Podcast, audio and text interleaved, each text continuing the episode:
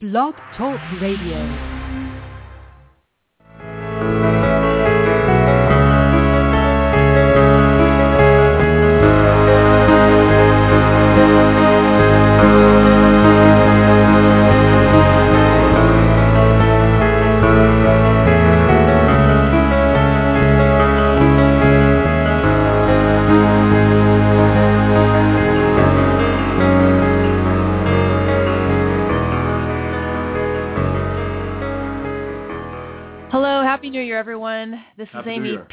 And this is the January 3rd, 2014 edition of Don't Let It Go Unheard.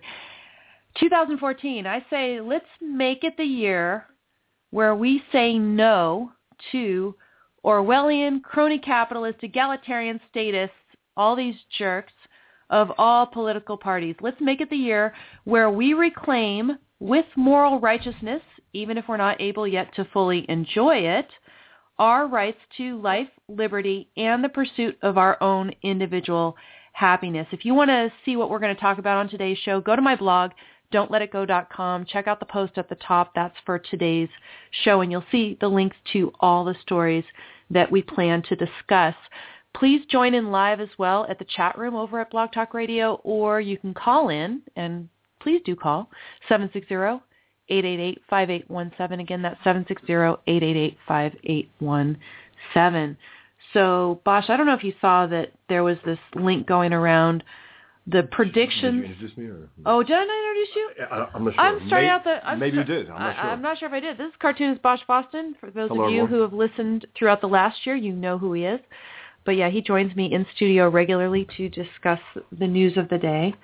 And I don't know if you saw this, Bosch, but around Facebook there was this link going around Isaac Asimov's predictions for what 2014 would look like. I did see that. I just didn't uh, read it. You didn't take a peek No. at it? Well, there were just a couple things I think worth talking about. One was that Asimov apparently, you know, sort of accurately predicted that there would be use of robots in our homes, but that the robots still wouldn't be very well developed. They'd be kind of clumsy and not able to do very much. Now, even Asimov predicted that we would have, say, a robot that could Vacuum. go around and pick up some Yeah. stuff too. All I know right now is the robots that do vacuuming. Do you know of robots doing anything else in the home? No. No. So, and and apparently they're pretty good some of these and I know that I now have friends that are asking that they be given gifts of these robot vacuum cleaners and such. I think it'd be fun to try. I've never tried one, but there was that. The other thing that he predicted and it hasn't come true at all is something That, we'd be uh, free. well there'd be that. That, that we'd be be nice? uh, that, that they would abide by the Constitution. Politicians. Anyway, Oh sorry. no, that would be nice. But you know, it was it was talking about from kind of the Yeah. high tech standpoint of it, that a science fiction writer could get into, and he was talking about the the idea of having people live underground, and you know their homes would be underground, and on the surface would be area reserved for vast agricultural crops Hmm. park areas that people could enjoy the nature and the outdoors, et cetera, and that we'd be, you know, taking advantage of technology to allow us to live primarily underground. I don't. What do you think of that? That doesn't appeal at all. It sounds like you're hiding from the world, like you're in a nuclear fallout sh- shelter. You know, Yeah. That's what it comes off like to me. yeah. I don't know. That doesn't make sense to me. I mean, I think he was just reaching. He he needed to write something down, so I guess he said, "Well, how about everyone lives underground?" well, he might have thought that there was so much overcrowding Uh, yeah, but that that's why, you know, you he need could, you need every inch of land. You know what I mean? Is that the idea? yeah, to, that, to to uh, plant stuff. I don't know. I mean, if you think about this, if, if really you're not concerned with, you know, having, for instance, your own vast yard for Yeah, yourself. and windows. How about having- windows? Well, and windows that go to the outside. But he, you know, he was saying basically that you could control the light indoors to such an extent I guess. that. But little did he know that they would ban the reveal bulbs, which are the light bulbs that actually look Right. appealing to you and not look like some sort of crazy fluorescent blue blah. You know, this idea that you would just throw away the aesthetic enjoyment Yeah. of a physical structure of a house that you would look at. Right. You know, you, you wouldn't see that in an No. underground dwelling. No, not at all. So there's that. but maybe he counterbalances that with well the aesthetics of the nature and outdoors that people need to enjoy is going to but I, I don't you know You can always enjoy both. You know, that's the whole thing. It's like when when people say nature or man-made, well, you can enjoy both. Yeah. You know, you you you can, and there's vast lands. I mean, untouched land still. If you drive through the country, cross country, Right. it's endless. How much land there still is that that's uh, untouched. That's quote unquote virgin land. So and could be used for parks and enjoyment or agriculture et cetera and I if mean, you want use, yeah. I, I- I'd much rather see them use the science to make better use of land for whatever purpose, agricultural enjoyment, anything else. Maybe create big domes so that you could enjoy the outdoors. Yeah. But to put our homes underground, that's it's like it's like we're burying our burying ourselves prematurely. You know, Yeah. we're still alive, but it's like a nice big coffin. You know what I mean? I mean, it's really big though. You can watch TV. I mean, you can do other things. You won't just just sit there and just waste away, right? Is that what it is? oh, I don't know. I mean, maybe So a future coffin where you can live in your coffin, yeah. and if, if you die, don't have to bury you If you die, yeah, right. You they just they just it. lock up the door and you're done. Oh, that's, a- it's that's like a- really morbid. So he was preparing. Okay, I, I see what he was doing. I see. He was making incredibly large, elaborate coffins.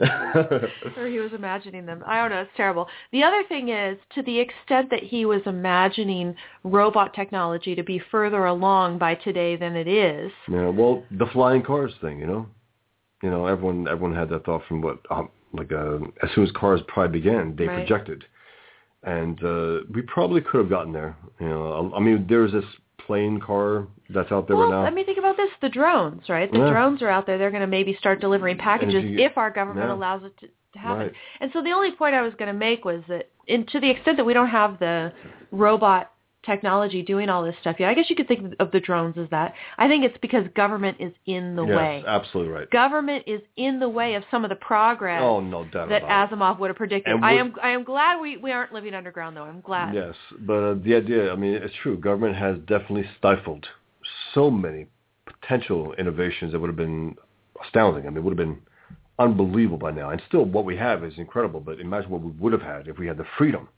to go out there and produce. And, uh, you know, individuals knowing that they wouldn't get the kind of crap that they get from government. Right. Right. Just, just go out there and go forward and create. yeah. So Endless. I would I would definitely like to see these technologies develop further, but I don't think we're going to see it unless and until you know not see it at the rate that we could No. until I government. mean, gets government seems like way. it's here to stop progress, especially the quote-unquote progressives. Now let, let's let's talk about the show 2013 2014. 2013 is the year in which I became a guest host along Yeah. with Bosch for the first time. So we've been hosting over for Tammy Bruce, which has been a great great experience and we see more of that coming in 2014. Also thanks to listener support, we have upgraded the Blog Talk Radio account which has increased some exposure for the show. Uh, the other thing that it has done, the support that you give to the show has allowed us to upgrade some equipment and also upgrade the internet connection. We upgraded the internet connection earlier this year. We're upgrading equipment in the process of that now, and you should hear the results of that next week. I'm not playing any audio clips this week. Last week when I played that Snowden clip, it was pretty bad Yeah, it's pretty bad. with my uh, I, I listened back and it was pretty bad. my old sausage way of doing that. Yeah. I, I do recommend people listen to that Snowden thing whenever they need a little bit Elsewhere, of uh, motivate, yeah, motivation. But no, yeah, I've got the link over on my blog, so you can check it out. Let's look at the terminology, right? Again, for the title for today's show, it's "Say No to Orwellian Crony Capitalist Egalitarian Hmm. Status of All Parties," and I think 2014 is the year that we say no to them. Not that I mean we're going to necessarily win the way we want to in the polls, that all the good candidates are going to win politically speaking. But I say if we get ourselves in the mindset where we consistently speak out and reject these people in principled terms, first of all, we're going to feel much better. Yeah. Uh, but second of all, it's going to, I think, have an effect on people. You're going to say, hey, you guys aren't going to continue to roll over me, to steal from me, and pretend that you have my sanction. It is over. Uh, I think I, I should add spy on me, of course. no, I think that's true. I think uh, people are getting together and they're they're actually fighting this. I mean, they're we're we're pissed off people now. Well, Americans are really pissed off, and uh, the government has uh, ignored that in a lot of ways. Let's back up for a second because Elliot here in the chat room over at Blog Talk Radio posted something about the idea of living underground. He said that in the Australian outback, there is an entire community that lives underground. Looks totally cool. I could see, you know, for certain purposes and in certain terrains that that might be something that's nice, but I just don't see people en masse deciding that they want to give up on the idea of the cool architecture Yeah. of a home that's above yeah. ground, the structures. Yeah. So I'd be interested, Elliot, if you've got a link to something of, you know, what this looks like. Do You you peer in. do you have any? I mean, it, it's true that the interior architecture No, of it could, be, great. really cool, but I also like seeing No, the kind of melding of the indoors and the outdoors and some of, especially, you know, again, the Frank Lloyd Wright and all of the Oh yeah. wonderful, You be very able to see it. modern looking structures that you can get today. And and I just don't see how you get that underground. So you were just mentioning about the uh, the idea this is the year where we're more or less we're fed up, and um, you know the the one good thing about the best thing I think about uh, a Rand Paul and uh, a Ted Cruz and a Mike Lee is that we can get better politicians than those three in 2014 and beyond. Because these guys already established that they can uh, get off get off the grind. They can actually there are non John Boehners out there. You know I mean, there there is a Ted Cruz, and they all have their flaws. I mean, the, right now they're all pretty much well, at, at least Ted Cruz and Rand Paul are pretty much equal now with their all their little mess ups here and there. Uh, Mike Lee, I think, went off the deep end with that with that crap that he pulled. That uh, Yaron and um, and I think Don wrote the piece. Was that them? Right, right, Right. about the egalitarianism because it, it is about to bite him in the butt. Absolutely, and rightfully and, so. and we'll and we'll see that soon because I've got a story from the Guardian UK today that's going to show exactly how this is going to bite him and other senators who buy buy into that crap. It's There's one bite thing. them in the So butt. a Ted Cruz will beget more Ted Cruz, but also I think potentially better ones. A better Ted Cruz is out there, and he might have been inspired by by Ted Cruz. So we'll see where it goes. Right. But right. we we can't just hinge everything on this individual Ted Cruz because he's you know he's been a little off. Let's do some terminology disclaimer he's still the best, here. but he's still he's, right, a little off. right. Let's do some disclaimer stuff up front here, which is first of all Orwellian. Orwellian has mm. n- been the term that we use to oh, Always. refer to Political a- a- yeah, a, a culture of spying, a culture of political correctness. I'm assuming that that's really not an ac- accurate term in the sense that this is not what Orwell wanted. It's what he No, predicted right. is the is the bad future. So I don't even know It's if that's a fair term It's like to someone use. referring right now to as Randian. You mean?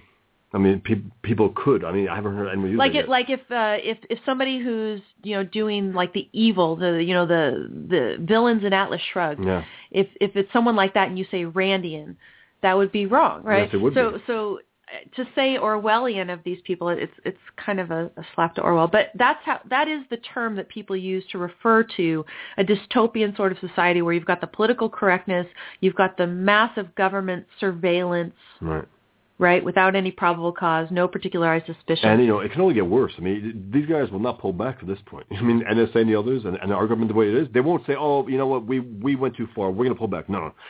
They have to be they they have to be rolled back, they back. they have to be forced back and i By think Americans. i think i think this year that there is the potential I think so too. for america along with the media and the tech industry to push that back so we'll talk about that in a second and then the other terminology Architect uh, oh excellent elliot has posted Earl. here over in the chat room at blog talk Earl radio says that.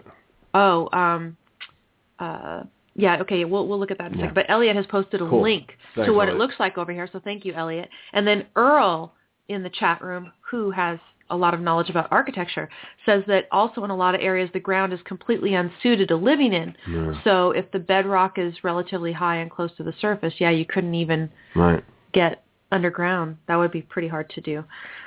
Anyway, we'll we'll see. I, I just find that a little a little bit odd, and I'm assuming that Earl Plus, would like to be kept in business Yeah, too. and everyone, everyone will be living in their mother's basement type thing. I mean, is that I mean, is that what the name of these structures are called? Mother's basement. I mean, Ha- have the we will all be living you in know mother's I actually did for a short period of time live in my parents' basement, basement. That's funny. and I remember painting one of the walls red, which was a really horrible choice because it makes you know it's too dark on the wall, all kinds of horrible things. Anyway, we'll go back. So the other term that I wanted to have a little disclaimer about was the term crony capitalist. Yeah.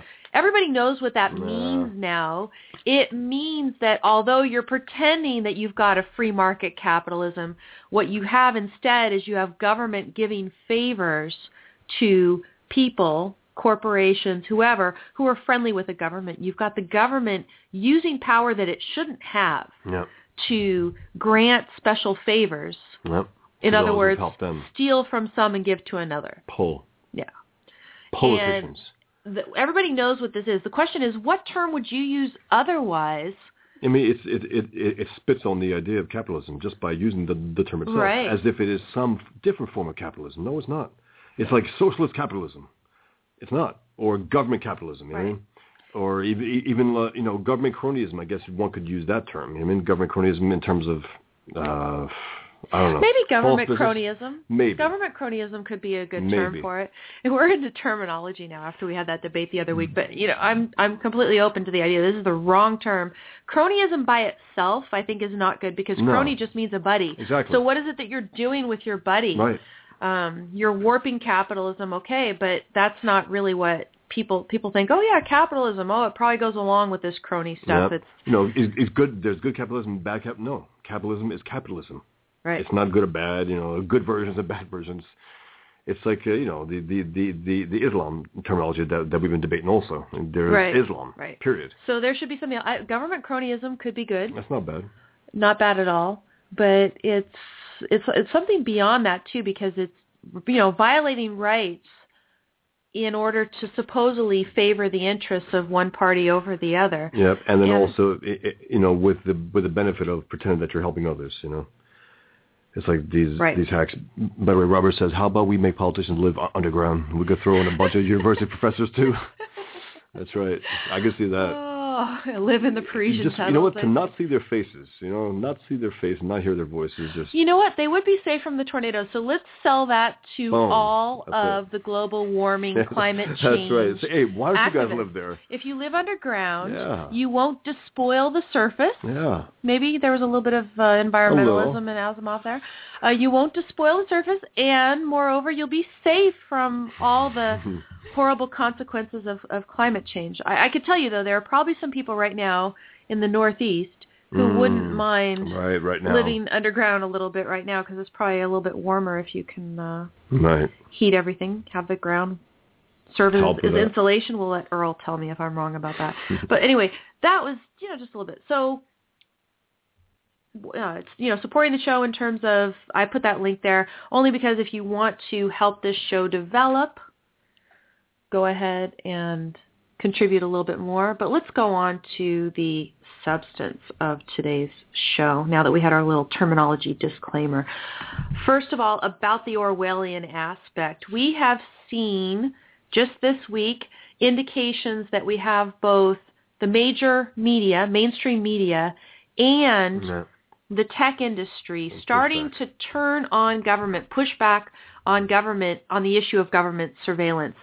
And if you go over to News Sandwich, my nice little news blog where I try to sandwich a Mhm. piece of yucky, yucky, horrible news. Good news, then bad news, then good news. Yeah, in between two pieces of good news. First of all, we had the New York Times this week come out with an editorial board uh, opinion piece. You know, it's a, it's an actual editorial by the New York Times editorial board, and they came out in favor of Snowden basically getting a pardon. Yeah.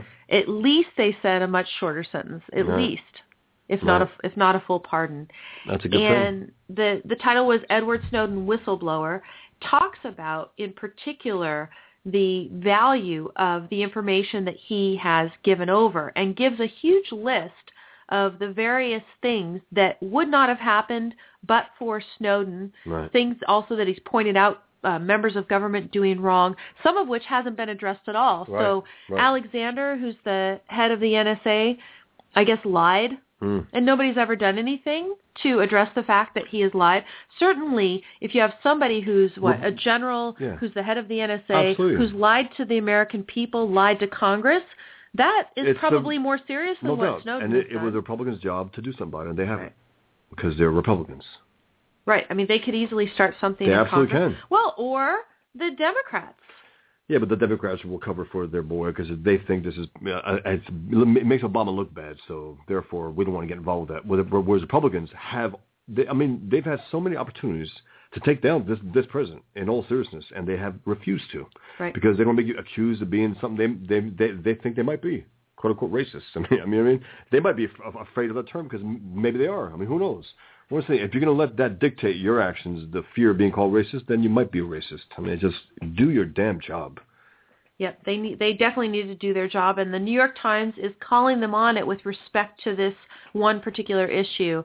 Anybody who has been calling Snowden a traitor, Hmm. who said that he should be hung, Oh, I think someone said it literally. called out by this Lousy, Editorial. lousy. I mean, a- attitude about it. And these are some influential people, some decent people also, who who've gone that route of vilifying him. Obama, they don't, they would never vilify him that way ever.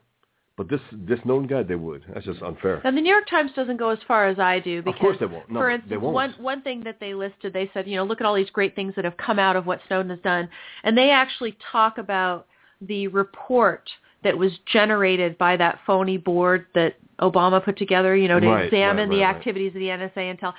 Yeah, I'm sure that the report speaks in terms about we need reform and all this, but the actual proposals are not going to curtail the activities of the NSA very much. But, you know, their point is, look, you know, even you government people have acknowledged that what Snowden has done, the, the information that has come out of it has generated some value. Oh, yeah. And if that's really true, then he doesn't deserve to have the type of not. life that he's having.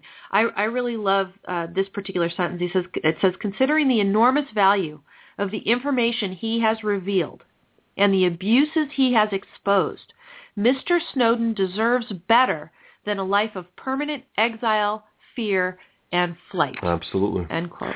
I mean, most of our politicians deserve that life. Right. You know, they deserve it. and I watched there was actually a listener Craig posted to the comments section of last week's show a link to the video of uh, Glenn Greenwald. Glenn, Glenn Greenwald gave the keynote address at a conference of tech hacker privacy, you know, expert types that was going on in, in Europe. And Greenwald discussed the idea that Snowden gave clear principles as to when they should and should not Right. publish a piece of information that he leaked, right? Yeah. Yeah, And- standards, yeah. And and so, so they said, you know, basically that you have to follow these things. You can't do anything that's going to hurt anybody. You can't do anything that's going to allow other governments to do the kind of spying that the U.S. So basically, don't give away secrets. You know, he he put restrictions on it, and it was clear from what Greenwald said that Greenwald himself didn't necessarily agree with the restrictions. Greenwald himself also said that he admired WikiLeaks Right. and Manning, which he's, are he's a leftist, that's why. right, right. He's an anarchist almost. But nonetheless, to Greenwald's credit, he said that he respects Snowden as an autonomous individual whose interests shouldn't be overrun in favor of the cause. Well, Snowden And seems so far more therefore the- principled than the Yes. other hacks. Yes. Oh, I mean, it just does, and, and is. So everything that I know about him, he had the goal, the end goal of telling the public Yep. about these abuses by our government. He has done what he thought in his judgment was necessary. And the New York Times agrees. I mean, it's not like they agree with me. Hmm. They don't listen to my show. Yeah, I wish I wish they th- did. They've come late in the game here also, just for record. True. Very late, after it's safe and sound to say this, but anyway. Maybe. Yeah, it is. Um but but they said that They know that there's They- a wave going, that there's an appreciation for what he did. And Americans do appreciate it, no matter what we're told. I mean, what we're told is BS. It could be. It could be. You know, there was a recent story about a whistleblower's email having been hacked and deleted and stuff. So maybe they feel like Yeah. whistleblowers need some defense here. But, you know, I've been talking about for some time that since it's true, as John Bolton has said so Right. many times on the air, that all three branches of government have signed As off if- on as this if that justifies program. it. Right. Well, that that's appeal to authority. Yes. That's garbage. But it, can be used against Bolton's Yes. argument because if it's true that all three branches signed off, Then, then he could not. Snowden could not go the standard whistleblower route and go to his supervisor and the blah blah blah. Yep. He could not do that, it's a great point. right? Because all three branches Yep. sign off. And what the New York Times reports are two different things. First of all, that the so-called whistleblower executive order that Obama signed that they have been saying apparently Obama said, you know, why I protect whistleblowers, why didn't he just, you know, tell his supervisor? Mhm. First of all, the New York Times points out that um, the statute, excuse me, the executive order did not apply to contractors, only to intelligence community Oh, right, right. personnel. Which so is- that's the first thing. Second thing is they said that Limited. Snowden did go to his supervisor twice. I'm actually thinking Snowden was stupid and perhaps self self-sacrificial to try going to his supervisor. But then he realized, which is good for him. He yeah, realized at a apparently his he goes, supervisors, instead of retaliating against him, they ignored it. Yeah. And that's what made him say, Is okay. beneficial to all of us. I'm so glad that they were lazy But also, bums. ultimately, he made the the right the right choice. he did. Snowden. He Yeah. realized it, I think, through experience that, well, clearly, I can't go this route. definitely. Um, so he went the right route. He did what was necessary in order to provide this tremendous value to us, and he shouldn't be punished for it. And that's what the New York Times said. Now, my beef with the New York Times is they're Well, they're a leftist rag, by the way, besides that. generally a leftist rag. Yeah. And I wish that the New York Times and other liberal media, Glenn Greenwald included, that they agree, that they understood that the policies that they promote, policies that undermine our rights to property and contract, that Yeah. those are responsible Yeah. not only for allowing this crappy third-party doctrine, right, be- but for the whole institution of the right to privacy in the first place. It's the progressives Yeah. the progressives who were in the process of eroding our contract and property rights who said, you know, that's right, you know, property and contract, if, if we don't protect them absolutely, Mhm. it leaves a lot of things unprotected, a lot of very personal, a lot of very private things. So, aha, we need a right to privacy. That'll Yeah. do it.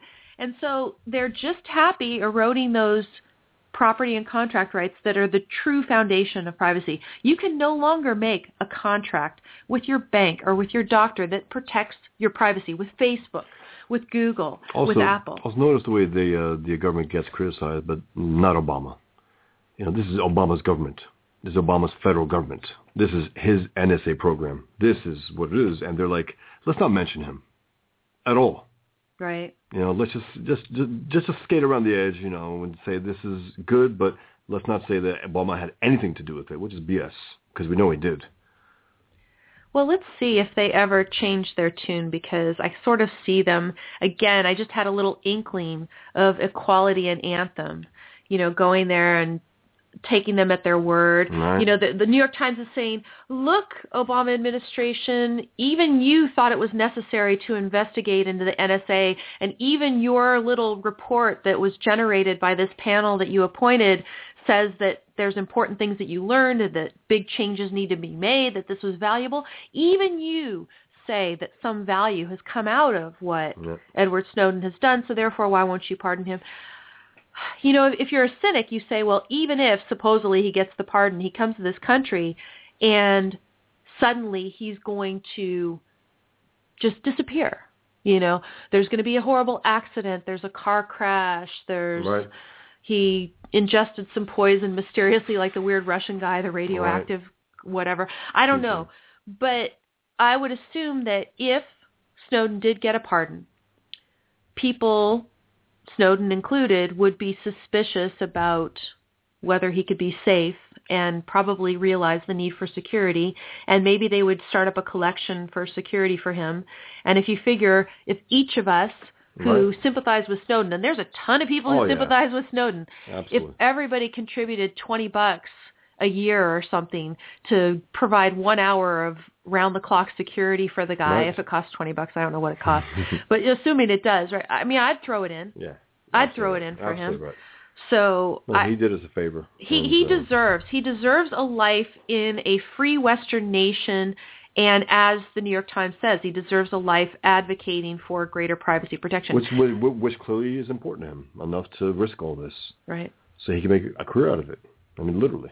The other thing that makes me hopeful about saying no to the so-called Orwellian politicians out there, whichever party that they're in, right? All these apologists for the NSA. Oh, it saves us from terrorism. Apple. Apple came out with a pretty strong statement in Yeah. reaction to a story that was leaked originally by Der Spiegel in Germany. It's a paper in Germany that talked about this Jeep something Jeep program. I forget what it was called. Know. um, but the idea is that they the government can hack into your iPhone pretty easily and therefore use the iPhone in effect to spy on you unwittingly. And Apple not only denied that they had any knowledge of this or any involvement with it, they issued what I thought was a pretty strongly worded statement. And if you just kind of zone out for the next 30 seconds or so, mm-hmm. you're going to really like what I read to you. Uh-huh. Here we go. Whenever we hear about attempts to undermine Apple's industry-leading security, we thoroughly investigate and take appropriate steps to protect our customers. We will continue to use our resources to stay ahead of malicious hackers and defend our customers from, from security attacks, regardless of who's behind them. End quote. And I wanted to kind of blur the last part, and I kind of tripped over it. I wanted to blur the part between malicious hackers Uh-huh. and who's, regardless of who's behind them, Right. because they're saying we will protect you, our customers, even if the people hacking into your phone is our own government. Yeah. Yes, they are. They did not call the government malicious hackers. I'm sorry. I, I mean, we hope that they did, and they used I the believe they did. words. They used the words malicious hackers in the same sentence in which they referred Mhm. obliquely to government breaking Well, into our They had a lawyer devices. look at that and say, well, Yeah. let's really parse it as best we can. Or else they might take a bite out out of the apple, yeah. which they've taken with that one individual works there. You know, in, in Apple, that one uh, hack who... Uh, Oh, you mean the the monitor, Yeah, the yeah. guy that they have to pay Yeah. To? and that's just the first... That's Keep a gun pointed that's just the him? first guy. You know, that's just the first of who knows how many. Anyway, bravo to Apple. Jonathan mentions here uh, former Obama advisor Van Jones, who's a communist, uh, came out in support of Snowden. Well, he also said that he's a he calls Snowden a different kind of quote unquote traitor as well. So who knows what the hell this guy could, he's come from? He's a you know he's not a he's not a thinker. This this Van Jones. You know even though people somehow somehow in some way really you know almost compliment him to no end. Like Glenn Glenn Beck, he's a fantastic speaker. He's not. I've heard him. I've heard him a little. and I'm not impressed at all. He's a vicious anti-American communist. That's that's what he is. So if if he says this, maybe he's uh that's a little pot shot at Obama for firing him. Who knows? Not sure. I don't know. Not sure. But I don't care what Van Jones says. I want to take two seconds and discuss one thing that we're doing in 2014 that I am actually feeling is affecting my mental state at this moment, which is Yeah. that we're doing this whole 30 thing. Yeah. if everybody knows about Whole 30, basically what you do is you cut out all added sugar, Cut out all good food. all dairy, All good stuff. and all grains. I would say that pretty much sums up the stuff that you cut out. And little did we know how dependent we are on this stuff. I think the dairy in particular Robert is causing us awesome. a huge problem. So well, must be doing okay. Robert NYC in the chat room says he feels awesome. He's rubbing it in. oh yeah, no alcohol either. Oh, yeah, but that, no wine. That wouldn't be affecting me right no now, wine. No- you know what? And th- this thing we're having in the morning, it's a hot thing. It's brown. You put It's some like stuff in coffee. it. Yeah, it's It- supposed it to be looks like coffee, coffee. but it's not coffee. I don't know what it is. Oh, Um, yeah, so somehow I think one of the things that we were really dependent on was dairy, yeah. and the other was some of the carbs, some of the sugar. I think I think our bodies are used to metabolizing sugar to a greater extent than I'm able to right now. So we're on day three. Yeah, I feel hungry all the time. I feel hungry quite a bit, and I mean we're we're, we're sitting here before the show having some chocolate chili Yeah. bites to Right. say, okay, I gotta sustain myself through this show. But I'm actually feeling that my brain is losing track a little bit more than it normally Sorry, does because sorry. I'm used to operating We're- on sugar. We're talking about food. Sorry, Chris Christie, aka Eater Eating. We I'm can't sorry. talk about him Oh, because we oh. can't eat chocolate. Oh, That's the problem. There is no edible chocolate allowed on this diet. The only thing you can do is you can have that chocolate chili, which I had a few bites before the show, where you add unsweetened cocoa powder in the recipe for the chili. But any of the chocolate bars that are edible, even the 85-90% is off, out, Yeah. out for the whole 30. So anyway, that's my disclaimer for the rest Yeah, of the show. Yeah, let's just say things are different, and uh, I hope they by the end of the month it's worth it. I think it, I think it will be. I I feel one main thing. It's a huge difference actually. Fewer tummy aches. Yeah. Some something that I was eating was definitely upsetting my stomach. Yeah. I, I don't feel- know what it is, and I won't know until we slowly right add in I mean, afterwards. I worked out. I feel fine. Ate No. ate well. So It's just I, I did not realize to what extent we were. I think it's chocolate mostly.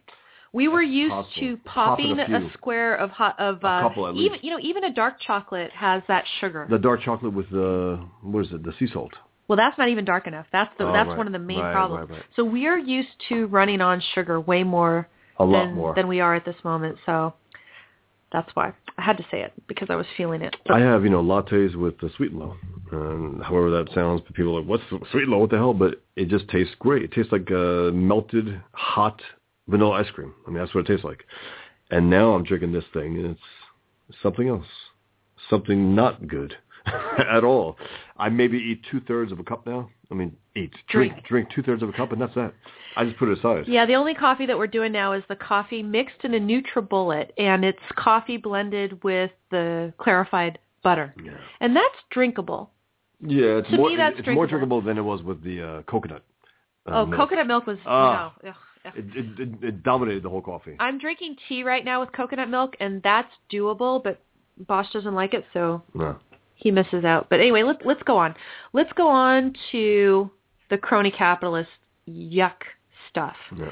And all these stories, hat tip to Rob Abiera on Facebook. I feel like he just does research for me a, a lot of times before the show. The morning of the show, I see these notifications, and it says Rob Abiera shared links on Don't Let It Go Unheard's timeline, and I say, yay, Yeah, I'm going to go cool. Find find some cool stuff. So thanks, Rob. And Thanks, I, uh, we definitely appreciate the contribution here. So the first story, and actually, I think you saw a version of this I love the title. as well. I love it's the title. from the Spectator, Karl Rove and the GOP Socialists. Absolutely. And essentially, it says that there is a war going on now, and it is Karl Rove Yeah. and this disgusting statist establishment GOP socialists, Yeah. those who are going to continue the welfare state, the crony capitalism, all the horrible things that we hate about Republicans. Those people are targeting directly Yep. Openly. the Reagan conservative slash Tea Party Yep. type politicians. And well, they're not doing it exactly openly, right? Well, they are actually. So, they're going after Tea Party. And, and well, they're they're going they're going after them, right? But what they're doing is they're creating these organizations as fronts for this battle. But we know that they're doing it, so Yeah. it's open in essence. We know. well, we're knowing, and and the Yeah. more we expose it, the better. Yes. If you can show that these people who call themselves Republicans, who purport to be the party of smaller, They're- limited government, they're big governmenticans. I mean, that's really what they are. That's that's all they are. It's a big government, big government, big government. Bush was a big government hack. anybody who donates to the American Crossroads Super PAC No. is not my friend. No. Anybody who supports the Chamber of Commerce No. is not my friend. If you donate, of course, to any of the GOP establishment people directly, that's a whole different thing. But what they're doing is they're starting these little packs, and they're using these packs to target the Tea Party No. incumbents. Now they they didn't do this in 2010. They rode that wave into power. Right. I mean, rode it right into power. And now they're like, well, we're not having too much of a say, so we we have to we have to fight these guys. We don't want to do that. We want to be in control, and that's that. We don't want Ted Cruz coming in there and undermining our big government. Uh, Right. You know. Right. And and they thought in 2010, I guess, that it was enough yeah, to do what is, uh, you know, kind of depicted here as the second option in the American Spectator piece. The first option is that you go ahead and target, sabotage Yep. The Reagan-style conservatives, the Tea Party conservatives in the race itself. But the other thing is, suppose they get the GOP establishment candidates to win by pretending that they are going to act in a so-called conservative way. And then what do they do? They go ahead and they Right. compromise, they seek, as they call it, consensus here, et cetera, et cetera, et cetera. It, it's it's a really tough thing, right? Because if I, I've seen Ken Gardner, and Ken Gardner on Facebook and on Twitter. He's very outspoken, and he says, you know, we have to get people elected in order to make the change. And here's the problem: if you elect the wrong kind of people, Yes. then all you're going to do is perpetuate Yes. the welfare state and the crony capitalism. And to not And- see that. And and here's the thing, Ken. if if you ever listen to the show, I don't even know if that guy listens to the show. And and I I call him on things now and then. I I, remember what was it? It was like he said something like government's function is not to provide unemployment benefits in perpetuity. Right. As in, And it I- is, and- it is meant to provide.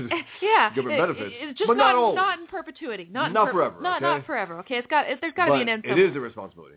So I And said, why, like you- know, why add in perpetuity? And I think the reason that his mind allows him to add things like in perpetuity is that he's in this compromise mode. when you're when you're talking from politics, from your that hack Peggy Noonan also Right. said something about the uh, De Blasio, that uh, the communist and New York mayor. He said something like, "She goes, well, it's good that he's for the poor and for this and that. That's good, but you know, it's like, okay, so you agree with the premise, with his crap premise, but what?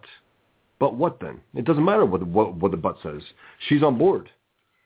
I think, I mean, it's it's really hard to know what to do, right, in these ra- races because you know that only certain people can get elected right now. We all know this. Okay, that's fine. But at the same time, if you elect the wrong kind of Republicans right now, what may eventually happen is the cutoff of free speech. These Yeah. people may compromise Oh yeah, the liberals. John McCain, Yeah. McCain Feingold. It- yeah. I mean, there was an attack on free speech. So and it passed. it's and Bush, very Bush, dangerous. Bush actually pushed it. He Yeah. didn't veto it. He said, "Okay." He signed it into law. George Bush. So so that's the danger of, of supporting even you know one of these establishment candidates, even if when they there is no viable Tea Party candidate.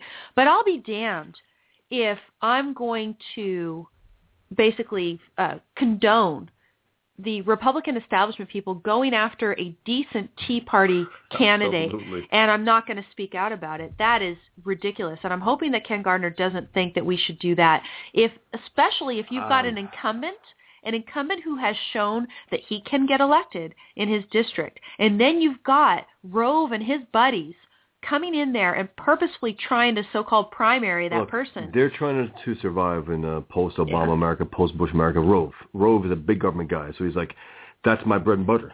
Big, big government. If it's not there, I'm not wanted in Washington. This is my identity." I mean, he's like almost like a like a self-preservation here.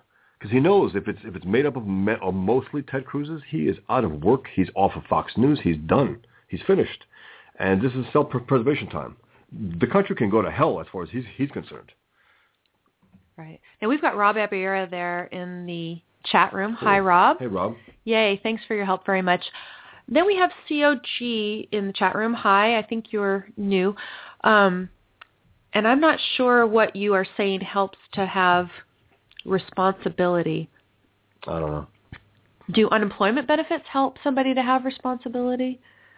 Um, and then he says, who is, who is it that said that the best way to fight poverty is to make them uncomfortable in their poverty? Really, the point is, though, COG in, in the Let chat room be, here yeah. at Blog Talk Radio, it's really not the government's job to figure out how Absolutely to not. fight poverty. No, it isn't. And that and that's the whole point. That's that's really the thing that we would like to get at. And and there's so many establishment Republicans who say, yes, it is the government's job. It's the government's job to fight poverty. Yes. We are They our brother's keeper, say the establishment Republicans, no and some of the so-called Tea Party ones too, unfortunately. But you know, to the extent that politicians say that we are our brother's keeper, and all we want to do is make a leaner and meaner Right. redistribution or you know welfare state. Or at least say so. At least say it's leaner and meaner. You know, because they don't intend it to be. Like, uh, you know, Chris Crispy. I mean, him. Yeah. Leaner meaner. Look at him. You know what I mean? I don't know. I haven't looked at him in a while. Please don't talk about him because it makes me think of chocolate, and I can't Sorry, eat chocolate. sorry. Eater eating. Sorry. Don't even say that. Oh, don't talk okay. about eating. Oh my gosh, you're so evil. Anyway, so the point is, is what do we need to do? We need to look at these groups that are specifically targeting the better Tea Party Yes. candidates. And, And, they got to be targeted. I mean, They- there are no doubt some groups who are hit back right now. I'm, I'm know, up. I'm up These for articles. good old-fashioned boycotts. If you are involved in the Chamber of Commerce in your area, you need to know whether the Chamber of Commerce is supporting one of these establishment, quote, primary challenges. Get these people out of here because these people just want to perpetuate this big, out of control government that is going way beyond its proper function of protecting our rights and in fact stealing from you. These people will continue Yep. To pull more and more money out of your pockets. Yep. They say, oh, well, we'll, we'll pull slightly less money out of your pockets. And the reason that they want to do this, they say, well, you know, we want to find that balance where you'll just keep happily producing enough for us to keep our big bloated government in existence. That's, remember again, when we were talking about the elections of 2012, right? And we looked at all what the Republican candidates were saying.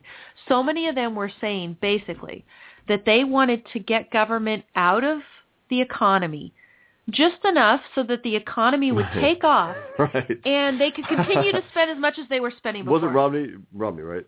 Yeah. Yeah, Romney. Romney was All of them, though. And All also, of just them. just a record, uh, Mitt Romney, the Republican guy, right, the big big one. Uh, recently, I don't know if, if we mentioned it. Uh, someone asked him about Obamacare and what he what he would have done. Well, we would have, uh, you know, fixed it. Uh, he did not say he would repeal it the way he said it while he was campaigning. So he never would have. We knew he wouldn't have. It's just it's just, it's just another re- re- reminder. They have no interest in taking out Obamacare. They want to turn to Republican Republican care. We can we can run health care better than the Democrats. That's their pitch. That's their pitch. They are going to have to be so principled in order to extricate all of the tentacles of Obamacare out now, now that so many aspects of So, it have taken effect. Rob's noting that you call me evil. Cause I'm evil. You know the song "Evil" by Elvis Presley? No. I just sang a little. You can you can sing more if you like. You can definitely Someone's sing more if you like. Somebody is calling and does have a comment here. So why don't we go ahead and take it? Let's see who this is. Hi, who's this? Hi, Amy. Hi, Bosch. It's Debbie. Hey, Yay, Debbie. we have Debbie, going, Debbie? to uh, just start off the new year right. How are you? Good to Great. hear you. Happy New Year to you. Happy New Year. Happy New Year to you. Thank you. So, um, yeah, uh, I'm. This is one of the issues that makes me angrier than almost anything else in the news. I mean, it's hard to say that because it's all pretty Right. bad, but this betrayal by the Republican establishment, uh, it's. I mean, that's what it is. That it's a betrayal. I mean, I expect the Democrats to be what they are, but these people are purportedly on our side, and it, they just what they do is at this point they just support a facade that there's an opposition party, and there They- really, they really isn't. And the mask is sort of coming off because of the way they're showing this active hostility and actively fighting against the people who actually would advance the agenda that they purportedly espouse.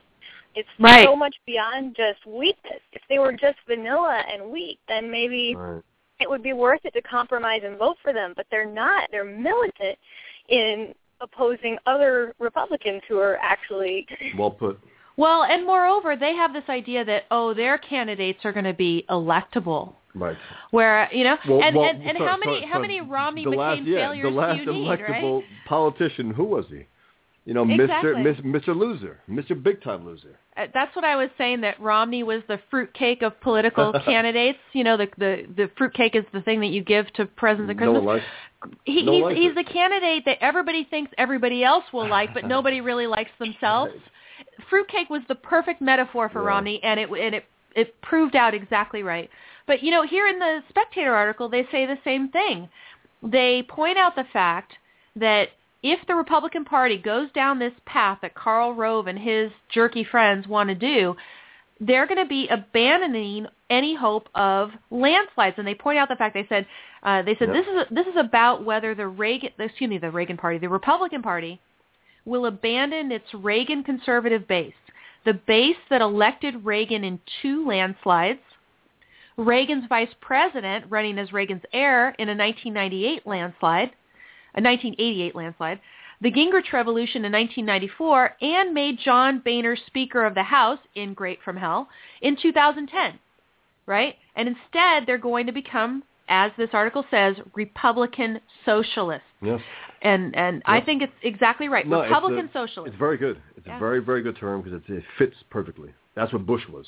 That's what Rove is. That's Yeah. what Romney. I mean, Romney called himself literally a progressive. 2001, 2002. He was a in his 50s at that point. A progressive. He called himself that openly. You know, he yeah, and then he, but you know, oh, go Sorry. ahead. Sorry. sorry. Then and, and then he said during the campaign last, uh, I guess the last two years ago, he goes, "I'm a I'm severely conservative." You know? Severely. So He's- so that's a, a different term. You know, He's severely. severely schizophrenic, I'm thinking, but whatever. Um, actually, I'm not even sure if schizophrenic technically means No. that you change like that, but if it I'm does, sorry. You were saying, Go ahead. Debbie. Debbie. Oh, just you know, one argument that I heard, and this is just this is to the point where I think these people are just really dishonest in general. I heard somebody try to pass this off, like when Romney said he was progressive in 2002, that this was some kind of a stealth maneuver where he was trying to Right. pretend to be liberal in order to get Right. himself installed in Massachusetts, and then Yeah. and then stealthily implement a conservative agenda, which apparently entailed uh, Romney Care, That's right. which they said was conservative, just because it went along with something that the Heritage Foundation said. Even- I, I mean- don't I mean- even know. Go ahead. Sorry. Yeah, I mean, Ann Coulter went so far as to say three chairs for Romney care. She wrote a piece. Ann Yeah. Coulter, you know, Mrs. Conservative allegedly. Yeah. I mean, it's I it's just, really uh, disgusting. I don't it's think really they disgusting. believe what they say. When they No. say that these people are electable, like Romney, that they're electable, and John McCain, I don't think they believe it. I don't think No. they care. They just don't want the right candidate. They want to believe it, and they know that Romney and McCain would push their agenda. So they're like, well, he's electable because I, bel I want him to be. Therefore, I'll say so.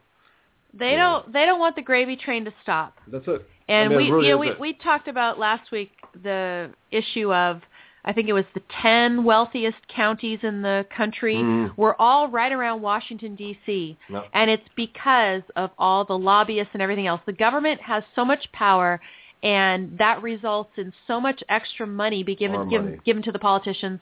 Bosch was reading an article about the 10 most corrupt politicians at Judicial Watch or something and Yeah.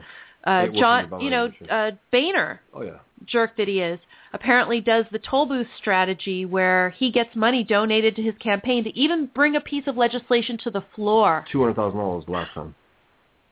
Wow. So it's It's corrupt. It's, it's truly disgusting, and they don't they don't want this gravy train to stop. They want government to continue having the power that it has to what they call pick winners and losers because that's what allows them to stay wealthy and comfy and fat and smoking and tanning. Wait, that, you said Chris Christie? Did, Shh, Oh, don't. sorry. Sorry.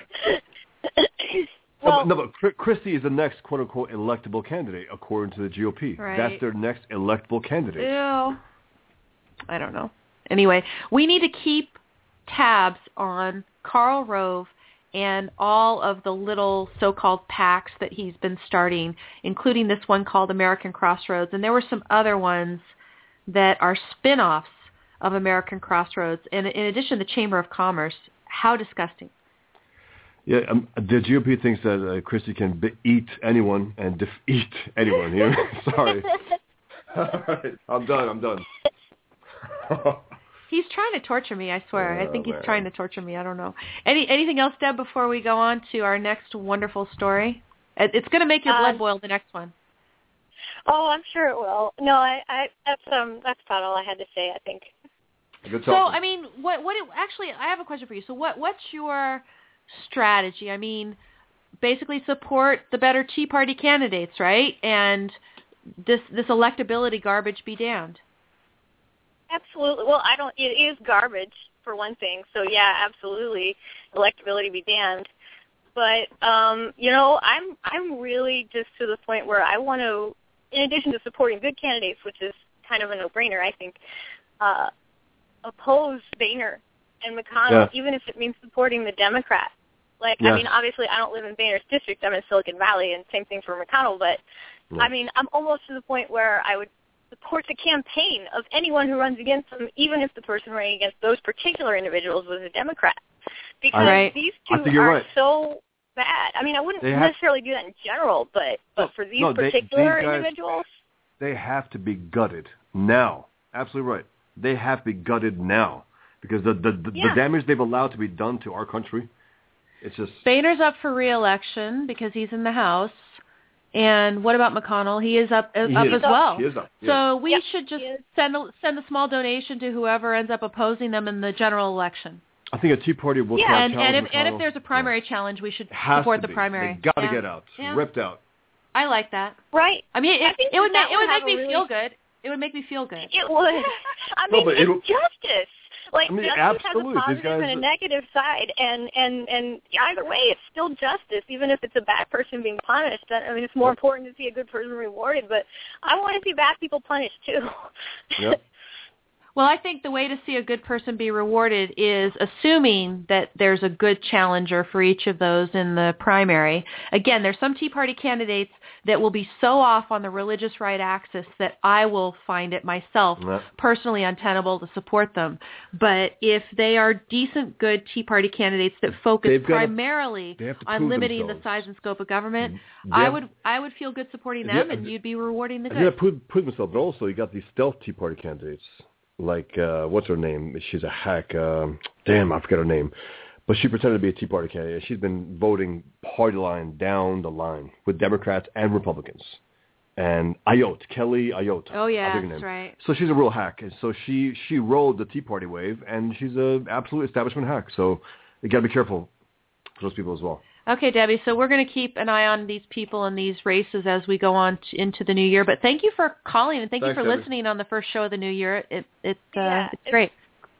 Good Very to talk to you guys. Okay, Thanks. you take care. You too. Okay, let's let's go on to this story that's going to make Debbie's and everyone else's blood boil. And this is is Justin Amash doomed? Hmm. Now, Justin Amash in general, Yeah, I'm good from what I heard. good good guy, right? What's what story? So the idea is that they're going to try to primary him. Okay. Uh, Republican bigwigs. This is a story from the National Interest again. I guess he's been effective. Rob right. He's been Yeah. effective. Uh, they hope the 2014 elections will be just like the 2010 midterms, except Huh. without the great unwashed masses of the Tea Party mucking things up. Mhm. This time, the Republican establishment is launching a few primary challenges of its own. Sitting atop the target list is Justin Amash, the second-term congressman from Michigan, dubbed the, quote, most liberal Republican by Karl Rove. Amash is a favorite of the Club for Growth, Heritage Action, Freedom Works, and other Tea Party groups, but GOP moderates hope that Gerald Ford's former district is not an ideal base for this guy. Um, Brian Ellis is Amash's business-backed challenger, and he's opting for a horseshoe strategy against the incumbent. He wants to hit Amash from both the left and the right. When it comes to, to defunding Obamacare and shutting down the government, Ellis will portray Amash as an uncompromising ideologue. Huh. The horror, right? Hmm. Uh, on foreign policy and other issues, Ellis will say that Amash isn't enough of a Republican team player. Meaning keep going into um, Iraq and BSing around. Yeah, and, and, and basically he means neocon team Yes, player, I'm sure, right? Going to bring uh, democracy into the savage land. I, I don't know exactly Amash's foreign policy, I but don't know there, either. but if he, he probably doesn't have one, or, it- or has been ex- yeah. explicit but about but it. if you if you reject the Republican neocon approach to foreign policy, it doesn't mean that you are necessarily some sort of isolationist. Absolutely not. But and, uh, yeah, but he'd have to justify the Bush years.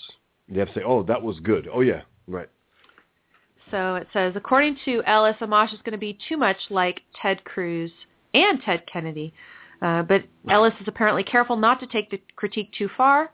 Uh, he says that he is just as gung ho against Obamacare, of course, and he's willing into, Mm. you know, willing to rein in the NSA. Right. Probably not as much as Amash, right? Yeah. That's what I'm thinking. Yeah. So this Ellis basically needs to be opposed, Yes, and anybody who is supporting him, if you know that local businesses in your area, suppose you're in their district, and local businesses are supporting Ellis, I'd boycott these businesses. I mean, we need to get serious here in terms of actually making the people who support the thieves. Because that's Yeah. what these people are, thieves. Yes. The establishment Republicans are just as much Thief thieves yeah. as the Democrat, the liberal Democrats. Stop supporting thievery. Start boycotting the businesses, including also the Chamber of Commerce. Yes. Oh, You know, and, and these people, you might get in bed with the wrong people. Like, well, uh, this guy Amash, he might not be great. Yeah, that that that's the whole point. They're politicians, but he'll he'll be uh, likely a lot better than his opponent, and that's the whole point. he'll be better than his opponent. Ted Cruz is far better than his opponents. I mean, he's not he's not you know as great as we'd like him to be, but he's of course far no no. And, and you know again you have to keep that in mind that there's a certain type of candidate that can get elected right now that is running and motivated to serve in office right now and that's your choice. You have choices among those but among those we could make much better choices than I think the establishment Republicans. And that I I disagree. If anybody says you're going to support the establishment Republican over some Tea Party person obviously there's crazy Tea Party people so there's the crazy religious conservative Tea Party people who will talk about rape, like the guy in Missouri, right? Yeah, but I think they're But I think those are they're few and rare. far between, right? I think they're rare. I do. so I mean, they most of the Tea Party people stay on point to bring down big government. That's their main focus, and they should stick there if they want, if they want to get elected.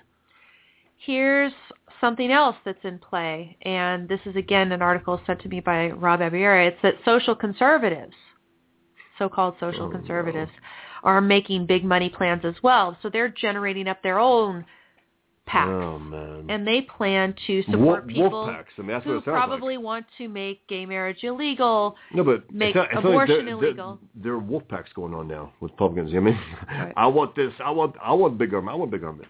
And they want to. The social conservatives want big government for you know moral reasons, right? You know, moral reasons. We are at the top of the hour, and this is our first show of the new year. Don't let it go unheard. Amy Peikoff here in the studio with cartoonist Bosch Fawstin. We are not, as has been customary, talking about Chris Christie and eating chocolate at the top of the hour. Why? Because we're on this crazy Whole 30 diet. We need to come up with some sort of a You want to describe it quickly? something else we can eat. The whole thirty. Everybody, Whole Whole 30, you can look it up. Just? Google Whole 30, but the gist of it is we cannot have chocolate. That's the whole bottom line, right? right now. We cannot have chocolate. But we're going into our second hour fearlessly nonetheless. And we've just been talking about the idea that there are bad elements within the so-called Republican Party, conservative movement, whatever you want to call it, that are going to, I think, promote candidates that will result in restrictions on our liberty Yeah. uh, no-brainer, and I don't think I'm going to have any arguments among listeners to this show about this. The no-brainer is the Karl Roves and the others who are using PACs to primary the Tea Party candidates or the Tea Party incumbents using the establishment candidates, the Yeah. Republican establishment candidates. The Republican establishment is, I agree with so many people, indistinguishable from Yeah. the liberal Democrats They it so, yeah. They've been compromising us down the road. It's horrible. The other element that we do need to watch is the social conservatives. If people are truly one issue where they're saying, look, I will basically vote only for people who are going to make gay marriage illegal, maybe make gay sex illegal like they just did in Ugh. India. Oh my God. Jesus Um, Christ. How the hell can that happen? But, or- but, but how can they enforce that? you know what I mean? Anyway. NSA. Yeah. You know, the NSA tells them, "Hey, there's these people having gay Oh, sex over there," and then the India police go after. Whatever. Um, hi NSA, by the way. We didn't greet our local Hello, NSA, NSA. monitor for today. Hello. I don't know where to say hello to them though. Do I say hello to them through the computer, through my iPhone? What do you- NSA, check out my new piece at PJ Media. NSA, it's uh, 10 truths that mainstream comic books need to evade to promote Muslim superheroes. Check it out. Yeah, just just go just go check it out. That would be awesome. I just got a little ding. Yeah. I got a little ding through water. Skype as I said hello to the NSA. So I'm wondering if that them. is the NSA's way of responding. That's I got it. a little weird Skype mechanical dingy thing in my ear. By the way, Breaking Bad fans, Yeah. I've been watching it. Wow. That's all. That's all I'll say. I'm in. I'm in the, near the end of season four. Wow. That was a diversion. Yeah. And I to- I told you that I'm Yeah, having a harder it's time It's a diet. keeping- It's a diet. So bl- blame the diet. That's it. blame the diet. Yeah, but I'm also going to blame the diet because it's harder for me to get back on task. Okay, so back on task here. Our task was just to point out that there are these various groups, including the so-called social conservative groups, who would like to, as a first order of business, make abortion illegal or go after gay marriage, other so-called social conservative issues. You people get out of here. Yeah. the Get out of here. We have a nation that we need to save if we want to live in freedom in our country. Absolutely. And you guys are completely distracting. We need to reduce the size and scope of our federal government. Yep. And I'm all fine with religious conservatives who want to challenge Obamacare on the grounds that it makes them pay for birth control or abortion procedures Sure. or whatever they should not have to pay for. They should not have to fund so-called insurance programs that pay for procedures that they are morally opposed to. Nobody should have to do that. But at the same time, you cannot control me or my body and for, you know for some potential human being that's essentially a parasite. And we, we want to have that debate now. Yep. But my point is, watch out. They are all setting up PACs Yep. and you may end up with a candidate who says, "Oh yeah, I'm a great Tea Party candidate. I want to get rid of Obamacare and blah blah." And the Mhm. first thing that they're going to do when they become a member of the House or the Senate is propose legislation to ban abortion. Right. That's going to be their big issue. Get out of here. You'd be wasting time, precious time Yeah, that get the hell our- outta here. that we don't have. Go become a I don't know parish. Become Now, a if you, if you happen to be opposed to abortion you want to talk about it, okay, that's fine. But make your first order of business drastically reducing the size and the scope of government, including spending. But the biggest thing is the scope of government. All the different ways that government is controlling us and stealing from us, those need to be drastically restricted as a first order of business, drastically reduced. And that's what I want to see my Tea Party candidates doing. I want to see them pledge to drastically reduce as you know what I always loved was um Texas. Why am I I'm I'm uh it's blanking. It's a diet. no, I'm blanking all- on all- the governor yeah, of Texas's always go to the diet. name at this moment. Perry. Thank Perry. you, Rick Perry. Yeah. Rick Perry said that he promises to drastically reduce, Great line. ba- basically make and Palin. Uh, oh ma- make federal it. government as inconsequential in your life as possible. a great line. That was Whether perfect. he means it, I don't know. That's what they should be doing. That's Yep. what a good candidate should be doing, not going off on these other things. Elliot in the chat room says that he actually thinks that many social conservatives are going to focus on amnesty about immigration, that that's going to come up in conservative media. Well, let's, let's before actually we'll go on to talk about what the supposed next item on the agenda is going to be. I just read about that in the Guardian UK this morning, but one thing that we want to talk about as an answer, a potential answer to these political action committees that are funded by either the Republican establishment and their cronies. Yeah. And this is serious, right? Because basically what No, all these people are doing is they're stealing money from us. Yes.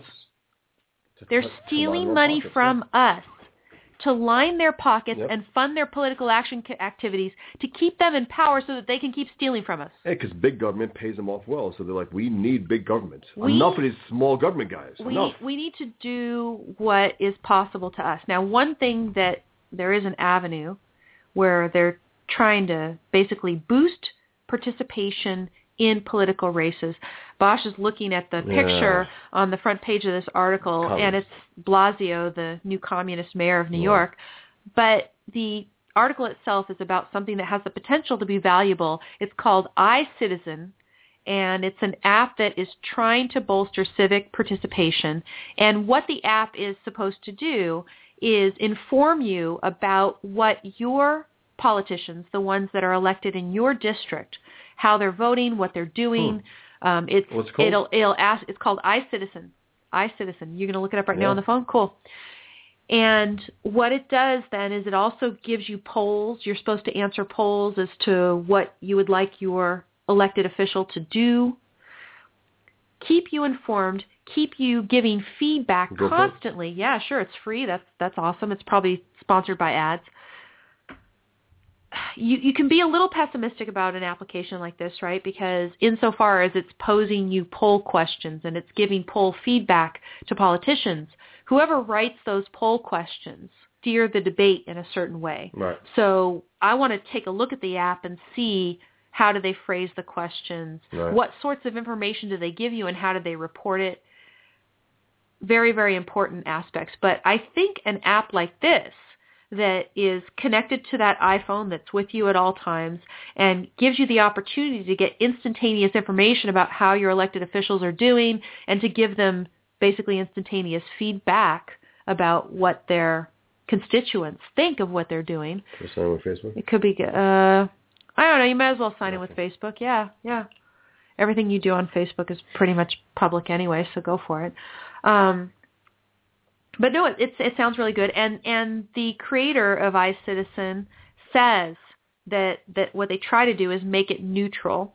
They don't try to push any slant one way or the other. So I'd like to see. Was he wearing the uh, um, a Che t-shirt? Che, che Guevara's t-shirt? Not that I know of. Okay.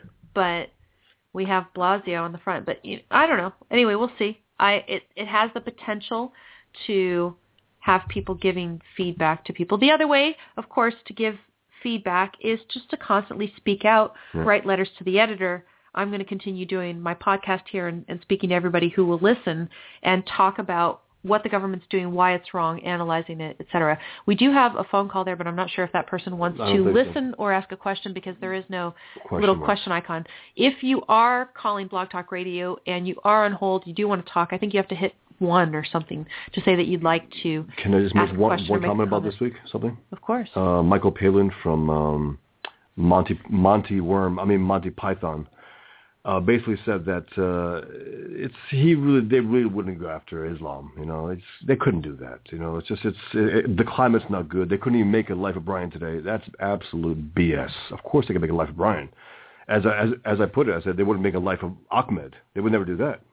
But that just tells you how brave these guys took on Christianity. And now, you know, I, I know they're older and they wouldn't do it, but why come out there and give the enemy that kind of gift? Saying, we are afraid of you. We are terrified. We will shut our mouth. Why do that? There's no value in that. Nothing. They just get off on it. Anyway, that's all. So, I mean, I, I would, I would, I would say that's along the lines of what I was saying in terms of in any context, you can always speak out. Now, you're not always obligated to speak out. You, he, now, he must have been asked about it because that's the same thing that happened with uh, Penn Jillette, you know, who basically oh yeah, but if people ask you, then you need to give some sort of a But an honest answer. but, no, the, no, whole- but, the whole thing is, well, we're afraid. You know? okay, And no, I, what- I understand. and people say, well, that's you know, that's honest. You know, if we had honest people, if everyone was that honest, where where where would we be? Muslim world. Right, That's what I'm right. saying. That's not honest. That's that's cowardice. I mean, if if you have established the idea that you're going to attack all religions, then you should also attack Islam. Okay, Yes, fine. especially. But, but in in the broad, you don't have a moral but- duty. I know that. Yeah. At the same time, I mean, you know, just shut your trap. Then Right. don't say anything, because don't give the enemy that kind of power. But the, the, the broader point really is that whereas you don't necessarily have to speak out in all contexts, right? No. There's some places where if you are silent, it doesn't mean that you agree necessarily. There's a lot of contexts in which that's the case. But there's some contexts in which you can tell that if you remain silent, and, and I think you can tell it sometimes by a feeling, right? You, you probably get that feeling where you're getting a little angry about whatever's going on and you feel like you should say something go ahead and, and speak out and say you disagree. And in particular, anybody who has any interface with these establishment politicians Mhm. or any crony businessman guy who is supporting Speak them, out, yeah. got to speak out. Have to. And, and you got to say, look, basically, if you do this, you are, in effect, stealing from the American people. No. If you support these people, you are stealing from the American people. And this you GOP are helping to initiate force against What have they done against Obama? And look what they're going after the Tea Party. This is who they are. This is this is the whole deal here. They envy Obama. They don't hate him. They're like, damn, I wish I had that kind of power. I wish I, I, I can get away with that crap. So they go after the Tea Party, the ones who really, if they were in power, would have stopped Obama in a lot of ways by now. in the chat room they're talking about the next issue perhaps being immigration Yeah, that that's yeah, what which, they're going to uh, start yeah, talking about that's the word. boehner apparently is set on passing the senate bill he has mean, think about opposition which is good No, but they're they're working hard for this. Like even that hack, um, uh, Paul Ryan, and then you got the government expanding and blowing. They, they, I mean, think about their concerns here.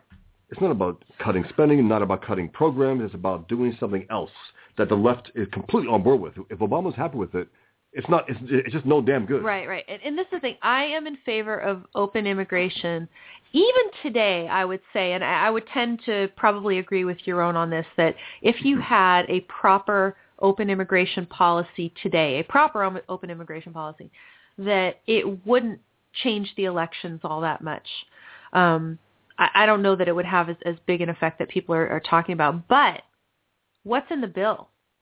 What's in that bill? Is that is that what it is? It's a proper open immigration policy, No, of or is not. it? If is Obama's it, pleased is with it, it's a, no damn good. Is it a bill that is going to disproportionately bring in you know, people who are in favor of one party versus another instead of being open to all. Who knows what it is? And and and that's what you have to do. The devil is in the details in that type of legislation. Who knows if it's any good? If Boehner wants it, I'm starting to think it's bad. Well, you Forget know, Obama. And and then they pass sometimes bills, a violence against women bill, and you're supposed to go, oh, I'll be, you know, you're cowed into voting for Right, it because you're right. you're you are against You're it. you're you're You- against. You, got to be against. I mean, wait, if you don't vote for it, then you're for violence against women, and that's what they do here. Uh, what's the old terms? The real sugar-coated terms. The happy something uh, bill, um, the the Dream Act. You know, and I mean, you, it's, so it's, you're it's, against it's, it's, Dream. it's Orwellian. you're speak. against it. it. Really you're is. against the American dream if you vote against it, it. is. It's, Or- it's Yeah. Orwellian speak. It really is. Yeah. in any event, according to the Guardian UK, all of this, you know, Republicans self-congratulatory, patting themselves on the back, right? We had Ryan and Boehner and all of those people who came up with this so-called bipartisan budget deal, and they were patting themselves on the back. Why? Because they kept unemployment, extension of unemployment benefits off the table. Well, guess what? Bait and switch again, people, because according to the Guardian UK in an article published yesterday, Yeah. the Senate Democrats plan a fast-track fix, Which might have been part of this of the scheme Of course. of the plot. a fast-track fix to reinstate lost unemployment benefits. So Republicans, if you think you got anything Yeah. By the one thing that they held. keeping right? that off the table and compromising away all this other stuff, including taking away benefits for veterans, for combat veterans, and that's a Paul Ryan thing, and he has to pay for that dearly. He has to. And he's he he wrote a piece on USA Today that, that left his rag trying to justify it. I um, I can't even look at the guy anymore. I mean, I really can't. Yeah, and I, I- I'd like him to see what happens now if they go ahead, you know, because that was one of the things. Oh, look, you know, we kept those unemployment benefits separate, and By the way, he's gotten the lip biting thing down pat now. Paul Ryan, oh no, uh, from Clinton to Obama, the absolute where you, there's no more lips visible. You're just biting it to death. You know that politician lip bite. He's got it down, so he's ready to to to, to run for for president. In other words, yeah. So apparently what the Democrats plan to do during this year where they're going to try and reinstate the lost unemployment benefits, they are going to make poverty and inequality election issues this year. Poverty and inequality are going to be made this, election sorry. issues. So I think that we have some major, serious, hardcore problems in this country that our, our politicians are a lot, you know, big time responsible for. But they're saying, okay, we're going to make um, these non-problems major problems, and with the media backing us, we're going to we're going to get away with it, and Well, they, they- can't get away with it. They want to do it only to stay in power. You know that. Of course, that yeah, of course. But what I'm saying is, they can pick and choose the issues that we think are important. They can. Well, they think they can No, because why? They're going to say all of these things in the media, and the media is going to dutifully Yeah, communicate well- those things to well- all of us, and we're going to dutifully be absorb them. Those things can be fought, and nod our heads yes, and et cetera. Right? That's what we're supposed to I'm do. saying we're supposed to be the chumps that they think we are, and you know, hopefully we, as a as a collective, prove them wrong. As a as American people, hopefully we do. I think we can, because this this this is enough of this crap. They're telling us what the major issues of uh, uh, what the major problems are. The problem is there, Washington. That's the main problem with this country right now. Washington D.C. The politicians. Enough of this crap. Yeah, no, there's a book that Robert NYC in the chat room over here at Blog Talk Radio is recommending. He says it's called Throw Them All Out, Mhm. and it catalogs the various politicians, Pelosi, Kerry, Boehner, Reid, et cetera, who change laws that Yeah. help them profit personally. Absolutely. Help them profit As personally. a as a put you know as I often put it, as they they go into Washington, they're not rich. They leave filthy rich, and I and I emphasize filthy rich. Imagine the kind of deals they make. Imagine the kind of illegal means that they get. The, or they, they become multimillionaires when they leave Washington. How and why? yes, and and I mean, how? and they do it why? Because they say they're doing things for issues like poverty, inequality, the s- you know so-called environment. yeah, and what's their salary? What I mean, what is their salary? A hundred thousand? A hundred, a hundred to two hundred thousand. Yeah, exactly. typically. And and they come mm-hmm. out as multimillionaires. No, and and that shouldn't even be possible if they are living in dual households and all this Yeah. kind of stuff. I mean, that's kind of almost pauper wages if you're going to live in D.C. Yeah, the one place So- booming is Washington. The one place booming in America. They call it Boomtown now. Anyway, so there's a senator named Jack Reed, and he's a Democrat from Rhode Island, and he's got a so-called bipartisan bill that will ensure a three-month extension of the federal benefits program. And he said that the measure is going to stimulate the economy and alleviate what he called the mental torment suffered by those long-term unemployed who now feel abandoned. Mental torment? So this is all an appeal to your emotion. It's an appeal to pity. Mental torment. And it is. It's a very rough job market caused by government Yes. intervention. So appeal, an- appeal to your pity another- and another extend term- these benefits further. Another term for bipartisan is a double team. I'm sorry, I had to say it. It's Sorry. true. Yeah. It's, it's definitely true. Uh, then there's this issue of inequality, right? So there's poverty, unemployment, inequality. And inequality is an issue that has been taken up, I think, effectively by a number of objectivists recently. I referred to you on my blog. Um, I gave you a link to Yaron Brook and Don Watkins' Yep. blog over at capitalism.aynrand.org. Nice. Yaron, in particular, has been doing talks addressing the issue of inequality directly, and he also uh, indirectly through criticism of Mike Lee was talking about the issue of inequality that Mike Lee himself Yep. is vulnerable if the liberals in the Senate come up to him and say this is terrible. There's poverty. There's inequality. Mike Lee, what is your answer? He's going to go blah, blah, blah, blah, blah, blah, blah, right? Let's talk about inequality. Look at Washington. Look at the rest of America. Look at the way politicians live and the way they, you know, deal with the laws. Look at the rest of America. Look at the way they get away with murder. That's absolute inequality. And that's what people should hit back with. Say, wait, you're talking about inequality? You mean from Washington and us, from politicians and Americans, you mean? That inequality, right? That's that's Yeah. getting to be how it is right now. Yeah. Is that the inequality behind the so-called ruling class, which would be the actual politicians in Washington and all the lobbyists and cronies around them that just fund that whole racket. And of, they're very, you know, thievery. they're very buddy buddy behind the scenes. You always hear them. They're, I mean, they're they're like, oh, he's my friend, he's my friend. When you got, wait, wait, that guy's friend with this guy? How the hell is that possible? And in front of the cameras, oh, those Republicans are terrible. And then they go behind the scenes. They probably cackle. They probably cackle. I have no idea what they do behind the scenes. The other person who's been talking about inequality a lot is Harry Binswanger. He just had an op-ed on Forbes, and Robert NYC just put the link up in the chat room over at Blog Talk Radio, a Forbes piece called um, he, Obama saying to Americans, "You don't deserve to be free." Mm. In essence. Yeah, and, and that if if you're going to push the issue of inequality, you are basically saying it's government's job to make everybody equal, Yep. and impossible, which is not. which is not possible. Everybody is not equal, right? I don't have equal art talent to Bosch. Bosch doesn't have equal talent to writing about privacy issues that I do, right? Um, people people are not equal, and all you're going to do when you try to make people equal is you're going to violate their rights time and time again. You're going to steal. You're going to hamper product productivity. You're going to It's a it's a denial of the superior and the inferior. I mean, it's a denial of that of that reality. There are some people who are superior. They are smarter. They're better. They're more, they're more moral. They're And it's then not that the go- it's not that the government should favor the smart, but the point is is that you are never going to get rid of actual existing inequalities between people. no. And you know this idea that you can through government somehow take you know take charge of inequality. All you're going to be doing is violating rights more and more and more. You're going to hamper productivity And go, you know, and you're going to reduce the opportunity for real charity, Yeah. which is the true moral answer for situations of poverty and income inequality. and they go after those who are clearly better in a lot of ways. Clearly, I mean, it's, it, that everyone can agree on that that are superior. They will go after those specifically.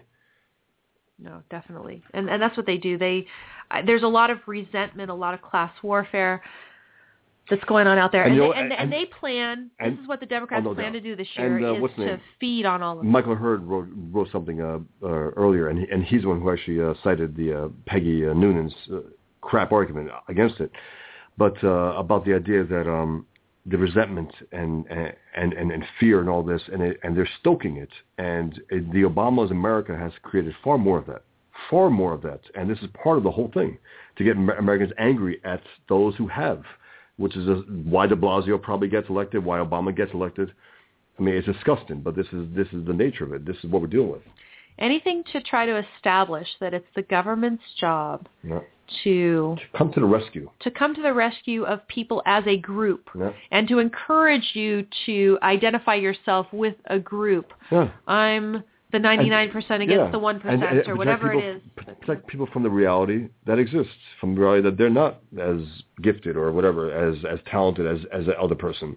They can't make as much, or they haven't been making. So that it is what it is. But they want to protect them from that idea and just give them a whole load of money, and who knows? I'm sorry, just I'm just really um. Yeah, apparently fir- first order of business for Senate is going to be this bill. And it says, in a clear sign that the Democrats plan to make poverty and inequality major issues in this year's congressional midterm elections, Harry Reid, the Senate Majority Leader, told a reporter in his home state of Nevada earlier this week that the bill is going to be put to a vote when the Senate reconvenes on Monday. He's still alive, Harry Reid. Yeah, Oh. apparently. So they say now it might be pushed back to Tuesday or Wednesday, but that's a huge commitment for them. They want to do it pretty much first thing. And I want to see how can Mike Lee, how can Ted, Ted Cruz argue. argue with this Yeah. and say it is not the government's job to alleviate poverty. Now, if they say, oh, well, we have this other plan that will help to alleviate poverty better, but it'll be cheaper, Mhm. they're conceding the enemy's premise right there. Absolutely. Absolutely. Once you concede that it's a government's job, right, to alleviate poverty, to somehow make inequality go away. I mean, think about this. I mean, how often do we think about the poor, quote unquote, the poor? I, I don't personally. I don't. I don't think about the poor. I never have. I never have. I've been poor. You know what I mean? I am. In a lot of ways, I'm a I'm a struggling artist. But what I'm saying is this this idea that we are bound to always, no matter how good we're doing, is that to think of the poor and do something about it. Well, and, and know. you know, think of the timing of it. Well, first of all, they're doing this for an election And, um, year. and one thing, sorry, they don't give a damn about the poor, but go on. Yeah, yeah. For, first of all, yeah, they don't. No, they don't. And it, it's all about keeping power. But they're doing it in an election year, in a time when they know That their policies that have the made. Repu- well, no, that the Republicans, the, Oh, yeah, have an the edge. Republicans have no answer. No, the Republicans, but also, but they, but they don't have an answer to no, these issues. absolutely not. They No, don't. no, you're right. That's why you. But also because now they know that the Republicans have an edge because people are sick of Democrats. That's the only reason why Republicans might might win big. It's not. It's not for any other reason. They're sick of Obama, sick of Obamacare, sick of Democrats, sick of Pelosi and Reid. No, but they are. yeah. So now they're like, well, let's make up, bring up some things which they don't have an argument for. Probably. I mean, who knows? Some some mastermind on, on the left probably came up with that. Well, and, and it remains to be seen how the stock market's going to do as the year goes on. But at the very end of last year, beginning of this year, the stock market was doing really well and hitting all these record highs. I think 51 record highs during 2013 or something. Yeah, that's not sustainable. And well, I mean, we don't know how sustainable or it is or isn't, whatever. But I think a lot of times they think, oh yeah, the stock market's doing great. We're having a recovery. So now we can start singing the refrain of the poor and inequality and stuff again. And that's what we're going to use to, to keep power. But they just know, they know that the Republicans have no answer to this. And I But- think that's the, the primary reason But- that they bring it up. Sorry, let me ask you though. Do you do you, I mean, do you ever think about the poor? Have you thought about that in your entire life? I mean, I if I think about it, sometimes I, yeah, I think people should be better off, and maybe they should do something more. They should be allowed to be free to get yes, but as a as a constant refrain from from left and right that we must do something about those who don't have. oh gosh, This no. is just, I mean, I never ever ever thought about it in No, any no, I serious mean, way. You know, I, I you always about my own plight. You in a lot always think about it as you know giving giving to charity when you can and stuff like that. But they have been raping us for so long that the idea of having a lot of extra money lying around to do that, I don't know. Hi, who's this? Can I get two? Amy, it's Jonathan. Hi, how are you, Jonathan? Hey, Good to hear from you in the new year as well. Well, congratulations to you and Bosch on a terrific 2013. Your your influence uh, continues to grow, and the ideas you spread uh, continue to have such amazing impact. So, congratulations to you. I really look forward to the show in 2014. I, I wanted to make one quick comment, if I could, on the poor. It just immediately made me think of that wonderful clip of Ayn Rand uh, when asked, uh, and it's available on YouTube, when asked her feelings about the poor and doesn't she hate the poor and doesn't care about the poor and she she makes some remarks but then she quotes I believe it was the Reverend Ike. Do you guys know what I'm talking about? Is is, It is sounds this is the this the quote. one where she says that in a free society, if you want to help the poor, nobody will stop you? or the poor No, must help she- the poor. No, no, she. Uh, uh, it's available on YouTube. Does did Ayn Rand hate the poor? She, you know, she says she says she quotes the Reverend Ike. The best way to help the poor is not to be one of them. Wow. Well, that's true. Exactly. And and, and what is what is the best way? It's to, it's to produce and then have enough surplus in what you produce so that you can enjoy all you want and have some to give away to them, right? if you want. But also for them, Yeah. for them to, to be inspired. Also, I mean, I mean that, that's the whole thing. This, this idea that people will be perpetually poor for the rest of their lives that is just that's an it's an evil idea. But that's what we're trying to be pushed on. You know, that the poor are the poor and they will always be the poor. Right. Bosch, It's- it's- Bosch, it's is. Bosch is making a good point here. People could, for instance, see you, Jonathan, right? So you're running a successful hedge fund, and I, th- I think you've got a lot of followers all throughout Oh, Twitter and everywhere else who admire what you do. And there's a lot of kids who could be inspired and say, I want to go to school if there is school that actually teaches them how to do what you do. But, you know, I want to learn what he's doing, how to do it, and I want to go be a successful hedge fund Yeah. manager myself. No, but to be inspired. Yeah. And that's and that's the whole thing. I mean, th th you're poor. It's like a disease. You are poor, and that's that. It's a, it's, a, sick it's idea. Like, like it's a terminal. Now, now there are some people yeah. who will, through no fault of their own, be poor for the Yes. rest of their lives. Yes. But then you're right. What is the answer for them? How do you help them? You help them by not being poor and having money to give them. Can we try the audio? Do you want to try the audio of this? Hey, Jonathan, can we put you on hold here for a second? We're going to try to Yep, play the audio. please. Bosch is going to try to bring it up here, so we'll see what we got. Okay, great. I hope it works. I hope it works because it's Let's let's do it. Thanks, the sound has been Jonathan. pretty We may come back to you after. So let me just press it here and Yeah, press it and see what we minute. get. See what we get. It's about a minute. I hope it works. I hope it works. More volume? All right. Next question is, what do you reply when someone says to you, you hate the poor and disadvantaged, don't you? Nobody has ever come close enough to me to say such a thing. I don't hate the poor. I just don't think that they're the best thing in life and that one should tailor everything for their convenience. And here I'd like to quote a very interesting person, if you've heard of him, the Reverend Ike. He is a black evangelist and a remarkable one because he preaches not suffering and submission, but success. And he tells his congregation that every man can succeed in what he understands, what he can do. Reverend Ike's statement about the poor is as follows. The best way to help the poor is not to be one of them. That's great. That's great. Is that the end of the clip? Yeah. Yep. Yeah. And there's another way in which not being one of the poor helps the poor, and that means that you are not taking any of the charity that Right. could be made available to other people who are poor, perhaps again through no Who fault of their own, people who have major disabilities and and what- things like yeah. that. So if if you can work, work. The best way to help them is on and then not to do it. else. Yeah, let's go ahead and give Jonathan a follow up if if he wants to. Thanks, Jonathan, just for wanted to- pointing that out. Were you able to hear it, Thanks. Jonathan? I were you- was. I hope. Okay. I hope your audience was as I hope well. so, and too. uh, thank you, thank you all, and keep up the great work. Thanks a lot, Jonathan. Thanks very much. You take Appreciate care, it. and Have wishing him, of course, a happy and successful and productive 2014 as well. We have another call. Let's go ahead and grab it. Hi, who's this? Hey, this is Ed. How you doing, Amy? I'm doing fine, boy. We're hearing from a lot of our, our regular listeners. Thanks. Good to hear from you, Ed. How are you doing? Yeah, I've been uh, I had to work for the last couple of weeks, so I haven't been on live. But you know, I I wanted to slightly disagree with you. I think the issue of income inequality is something that uh, people on the right could embrace. There's a lot of sort of frustration with um,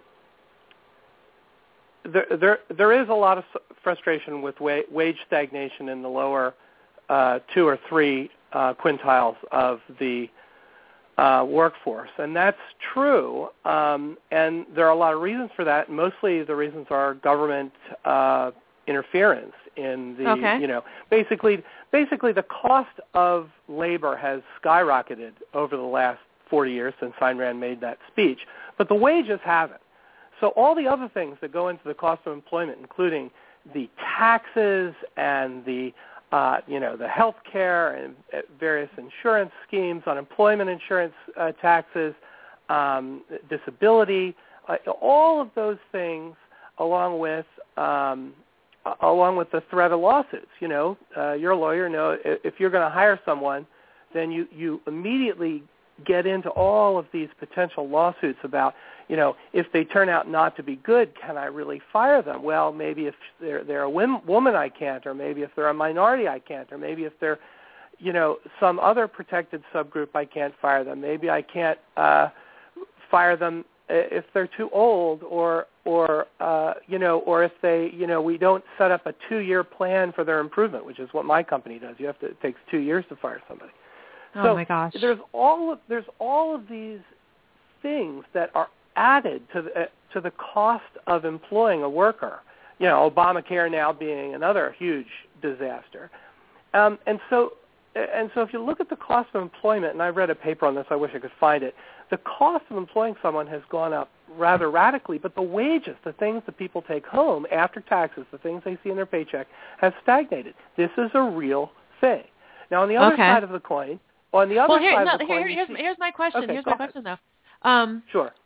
could the Republicans explain that that wage stagnation is due to government intervention the way that you just did? Well, one would hope. Uh, I mean, that's the, that's the point. Is that you know it's not a good political strategy to say income inequality doesn't matter. This is what you know Yaron says, and and I'm certainly I certainly agree that income inequality in a free society does not matter. But we don't live in a free society. In fact, I read another paper that said that income inequality, you know, the difference between the the top quintile and the bottom quintile of the uh, you know uh, wages or, or take-home pay or wealth or whatever, um, is is is worse as the com- as the country gets more and more fascist. So the, the the more and more government controls, the more and more government handouts, the more cronyist they become, the more uh, income inequality there is. Now this is something that if I read on the internet, I'm sure somebody like Ted Cruz could figure it out and uh, Right. get at it and, and, and, and basically say, hey, you look, you Occupy Wall Street dudes, if you really care about income inequality, you should be in favor of the free market because in the free market, uh, you know, the the poor are helped with jobs and the rich are rewarded basically as their productive achievement. Okay, um, so says I mean, I, I, could, I could definitely, I could definitely see that, Ed, and I could see, you know, a, a Ted Cruz getting up and saying, okay, did you see the article about the ten wealthiest counties in United Yeah, States being which centered around Washington. D.C.? Yeah, I mean, so that that's Yeah. hard. I mean, that's you know, I, Yeah, I, I mean, if probably you look want, at- right, right, but you I, look I, at, I, say, could- income I could inequality- See Cruz, I could see a Ted Cruz doing that and saying, if you really want to address income inequality to the extent it can be morally addressed, right? Right. I mean, it can be addressed. That's what I'm saying. The right can address it without falling into the trap. They can point to all the money that has been that has poured into the banks through the Fed, which has you know exploded the incomes of people who who you know do nothing but basically uh, buy Treasury bonds from the government and sell Treasury bonds back to the Fed. Uh, you know, I mean that, that's a that's a transaction that goes through Right, but I think- I, th- I think that, I think I think I think um, right, but I think I think a point that should also be made along with this, you know, saying okay, yes, there is some in- income inequality that can be attributed directly to government not doing its proper job, you know, government and he, here it is and here's what we can do to get rid of it. And of course, none of the Democrats will go for any of those ways and none of the establishment Republicans will go for any of that right now anyway. But then you'll but also it's a story to, tell. It's a story to Right, counter right. the Democrat. of course it you know, is, because course you- is. a, a, Yeah. a, a, a counter that says income inequality doesn't matter, right? Which I think is, is you know more or less Yaron position. I, I, I'm- I'm paraphrasing. He, he's much smarter than that, but you know that's what I heard when I heard his his thought. You know, it doesn't matter because people are different productive capacities. Well, that's certainly true, and I certainly don't argue about that. But from a messaging perspective, basically, you're just you're just saying, you well, know, I your mean, point. I, I think I think I think it would be very important though for you know a, a Ted Cruz to maybe he could you know he could start and he could say, let's look in today's context and what is causing the inequality in income today, and then say, Right. You know, it, it's not the things say say explicitly. It is not the things that Obama and the Democrats say it is, and you say there is a certain type of income inequality that is proper, and the government has no business trying to make equal. But that's not, you know, but but but but nonetheless, there's you know something we could do. So he he needs to say he would need to say something along the lines of what Yaron said as part of the message. But I could see that it would be valuable to you know to add add what you're talking about. Yeah, Do I you- mean, if you look at Venezuela, for instance, uh, you know, before Chavez and after Chavez, and you, you look at the income distributions by quintile there, it's gotten way worse, income inequality in, in Venezuela than it was before. You know, it's these sorts of things that you could point out to people that the, that the more, uh, the word fascist is probably couldn't be used in a political context, but the more cronyist a uh, state becomes, the more uh, income inequality there is, and thus we should, sub- you know, decronize the government or something. Hey, like I, that. mean, I think I think I think would send. um I think we nar- we need to start seeing the use of words socialist and fascist in the political sphere. I don't know that I would I would hold back on that. I have a hard time getting myself to actually cuss. I, I actually decided in 2014 that I don't want to swear on this show anymore as much as I was kind of being drugged into it a little. There's a I have a few people who listen and they say, "You should swear more. You should call those people whatever they are."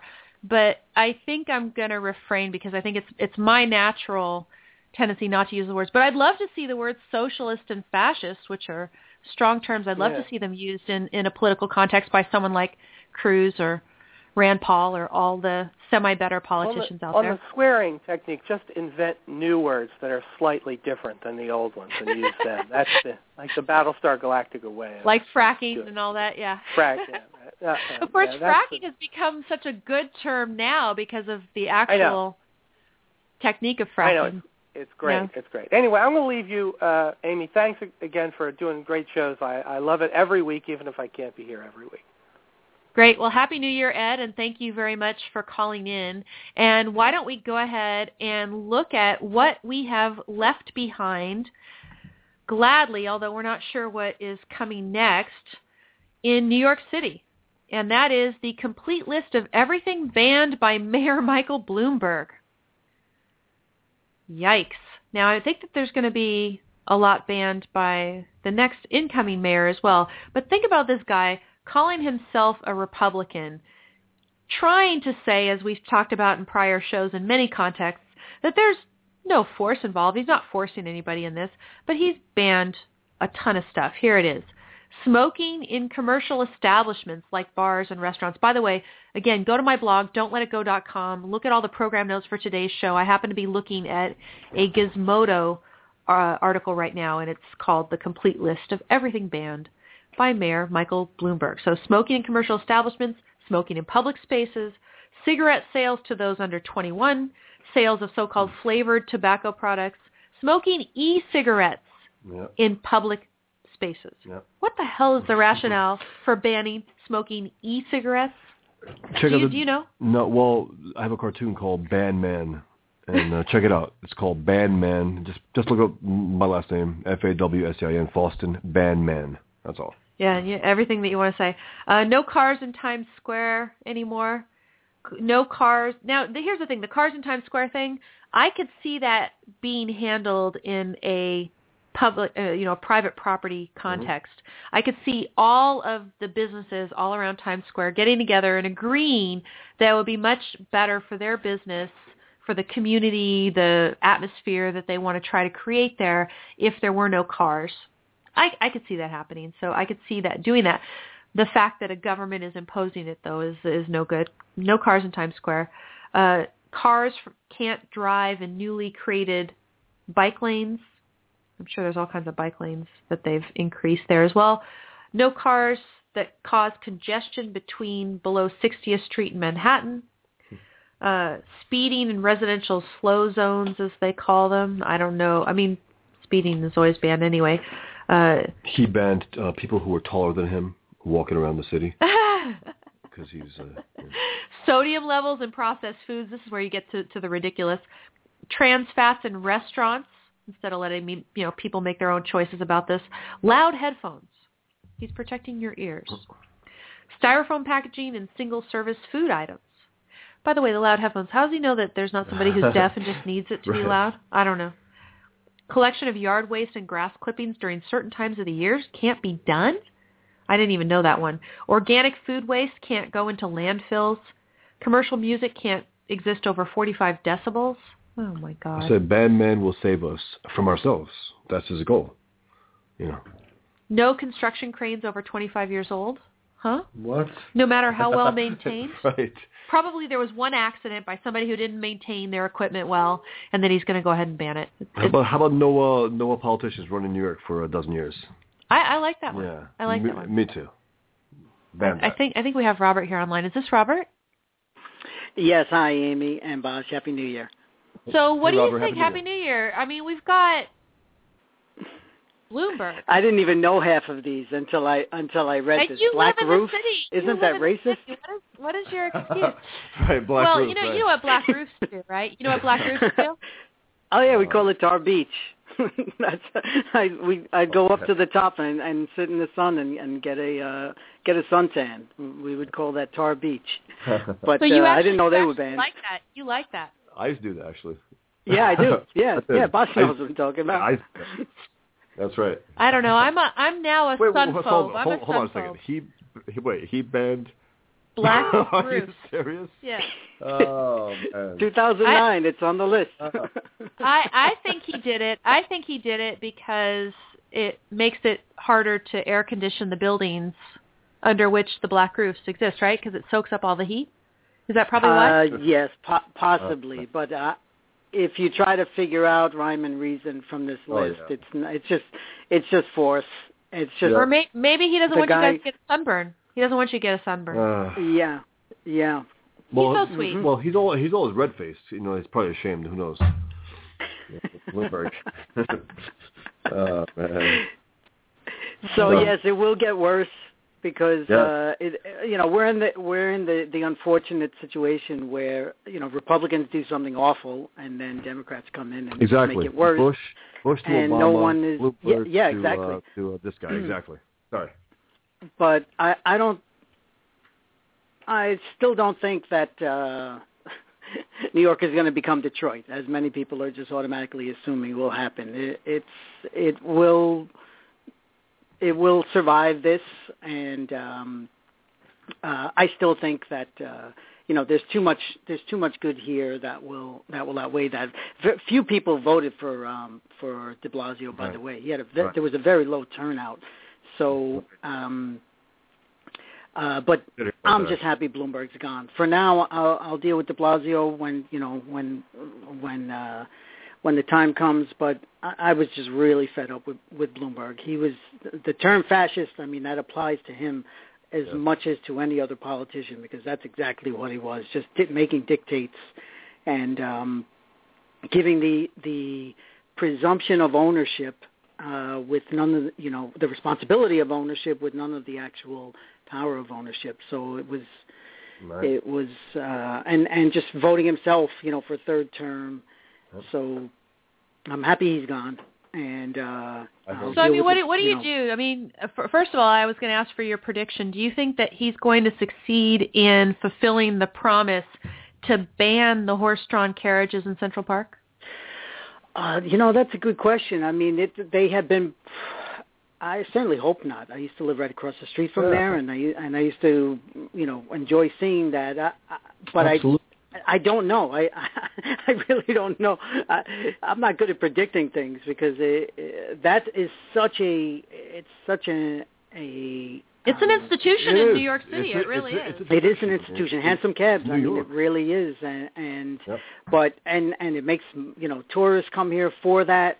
So Yes. I really don't I don't know how that will go, but that's a good that's a good test of him taking the lead from Bloomberg and Obama, frankly, and just making mandates. You know that okay, Right. I want to do this, I want to do this. And But also, uh, one, one sorry, Robert. One Yeah, thing also pretending that things were pretending that things were horrific before he got here. Now he's going to save the day, type Yes, thing, you know. exactly. And Bl- Bloomberg Exactly. is yeah, Bloomberg was a piece of crap, no doubt. But this guy's going to make it worse eventually. Y- Yeah, Yeah, he will, and and I think he's going to get. One of the things we'll see is he's going to get exposed for uh, for what he is, inexperienced yeah. and and just uh, uh, obviously uh, you know Marxist. I, I think that will come out as much as they try to hide it. So uh, so I don't think he'll I don't think he'll succeed in getting you know many of the many of his measures passed. So that's my yeah that's my uh that's my well what i'm also that. i'm hope i'm hoping that if he tries to do a lot of these terrible things that he's going to get a lot of pushback. Yes. But yeah. I I, yeah. I i hope so too and that's one reason i'm staying. You know that's going to be one of my goals is to yeah. is to fight that. Whereas in the past i wouldn't i wouldn't get involved in local politics. You know i just thought more of, you know let's deal with education and and higher ideas. And now we're running out of time, and I think New York is a good it's a good barometer for that for that kind of fight, you know, which yeah. is one of the many reasons I'm staying to to to see this fight. So, um, so yeah, that's that's that's my take on that. And can I talk about Whole 30? Oh yeah, you can talk a little bit about Whole 30. We got a, we got a, we got a couple No. minutes, but take take Oh. a couple take take a couple minutes because then I want to get into a couple of good news stories Yes, that show okay. basically that reality is going to show that we have truth on our side on some important issues this year. Yes. Yeah. Yes, we do. No, just Whole 30. I think it's an incredible idea, and you do find the first week is the toughest. You do find the cravings and the addictions really come out. For me, my biggest problem was coming off of it. So Mm. I think you guys will do well. Just you know, just keep doing what you're doing, and and uh, I bet you by next Friday you'll you'll be feeling you'll be in a groove. I, I I've done it several times, and the first few days is really, uh, especially the first time I've done it, the first few days were the toughest. So, and just the last thing I'll say, I made a I made a donation today, and my as long as you have a show, I'm going to be making a donation every uh, every year for you guys. So Wow. keep up the good Thanks work. a lot, Robert. Appreciate that. Thank I, you so much. I I really appreciate that, Robert. And one of the things that that's going to get you in the coming years, is again, you'll have access to all of the podcast recordings Even of Tammy, the yeah. Tammy Bruce appearances. And I understand from speaking with Tammy recently that there's going to be several of those Yeah. in the coming year. So we definitely appreciate it, and we Good for you. Thanks Thank a lot, you. Robert. Yeah, we Appreciate plan we plan Thank to you. provide value in e- mm-hmm. exchange as well, and, and continuing to try to improve the show. One of the things that I would like to do this year, and I think I'd like to do it after this current cold that I'm suffering from mm-hmm. finally passes, is do a video. I, I look a little bit still like Rudolph right now, but No, I'd like no. to. I'd like to get beyond that and actually do a video for you guys, which is what I wanted to do. But let's let's talk about the last point that I want to make, which is going into 2014. Yes, we need to tell these thieves that we we mean business. We definitely mean business here. I don't think I muted him properly. I did something weird. I didn't click the right thing. No, I didn't even hear anything, so this is good. Uh, we we are the NSA. We were spying on Robert for about 10 seconds there. And we heard. now I think I have finally succeeded in uh, hitting the right button there. But yeah, and and now he's hung up on us anyway. He's like, "You will not spy on me. Never. I am a free man." Is that what they said in the, the, right. the prisoner, right? Num- number six. Let's not talk about the prisoner either. That's a great wine. Yeah. We can't have wine either. That's true. Ugh. Yeah, the prisoner is, is great wine. It's great wine. I'll be right back. Anyway, part of part of what we're going don't you dare. No cheating while I'm on the air and I can't see you. So, one of the things that we're going to do in keeping these people accountable to reality. Yes. Of course, keep well put. keep Accountable to reality. keep yes. them, keep them accountable to reality. Keep calling them on what they're doing. These Orwellian people who think they have the right to spy on us without any probable cause or particularized suspicion. They're renegades from Keep reality. Pointing out what they're doing. Keep pointing out that to these liberals who are our allies that the fact that they undermine property and contract rights has gotten us where we are in this no privacy mess. So there's that.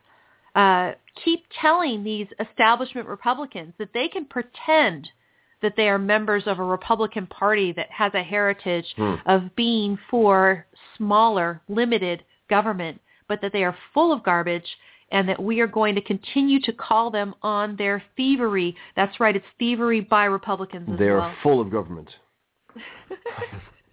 I like that. They are. They're they're full of themselves, which is full of government, which is full of themselves, which is Yep. full of and they they don't want the gravy train to stop and we are going to call them on it yes. time and again even if we can't win yet.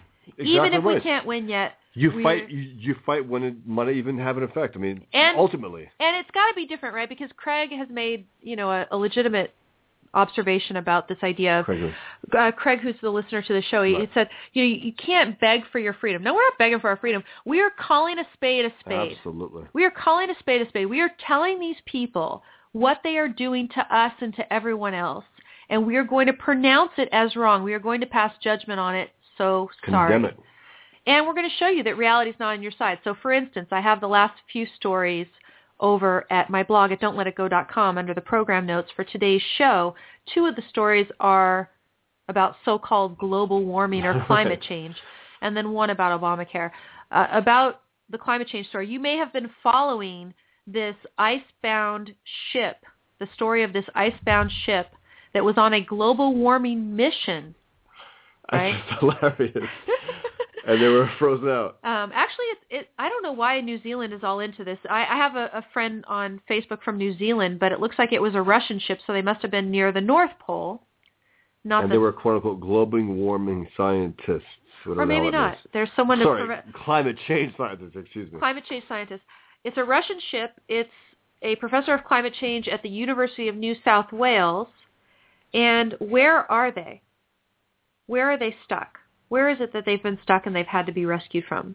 I thought it was North Pole, but is it South Pole? I think North, North Pole, Antarctic, Yeah. it says. And, yeah, and, and they were basically caught there, and they were trying to prove something, and they got frozen, frozen out. Yeah. They got, they got, they so got basically, trapped. they they anticipated because of global warming that there would not be the ice there that was there that trapped them. This is damn funny. Yes, And hilarious. now the problem with right, so reality is on our side. This idea that there is not adequate ice there, and no, know, sorry, reality can't speak for itself. That's why we have to. That's why our truth tellers, Right. honestly, will always have to call them out. Always. And the, the main story about this, I mean, you know, obviously one funny story about this is, is the irony of they're going to go and prove that there's not enough ice there by Right. doing this expedition and they got Yeah. stuck in the ice and they have to be That's saved. hilarious. You know, they have to be saved by carbon burning. I mean, they should make a movie about it, like right? a comedy.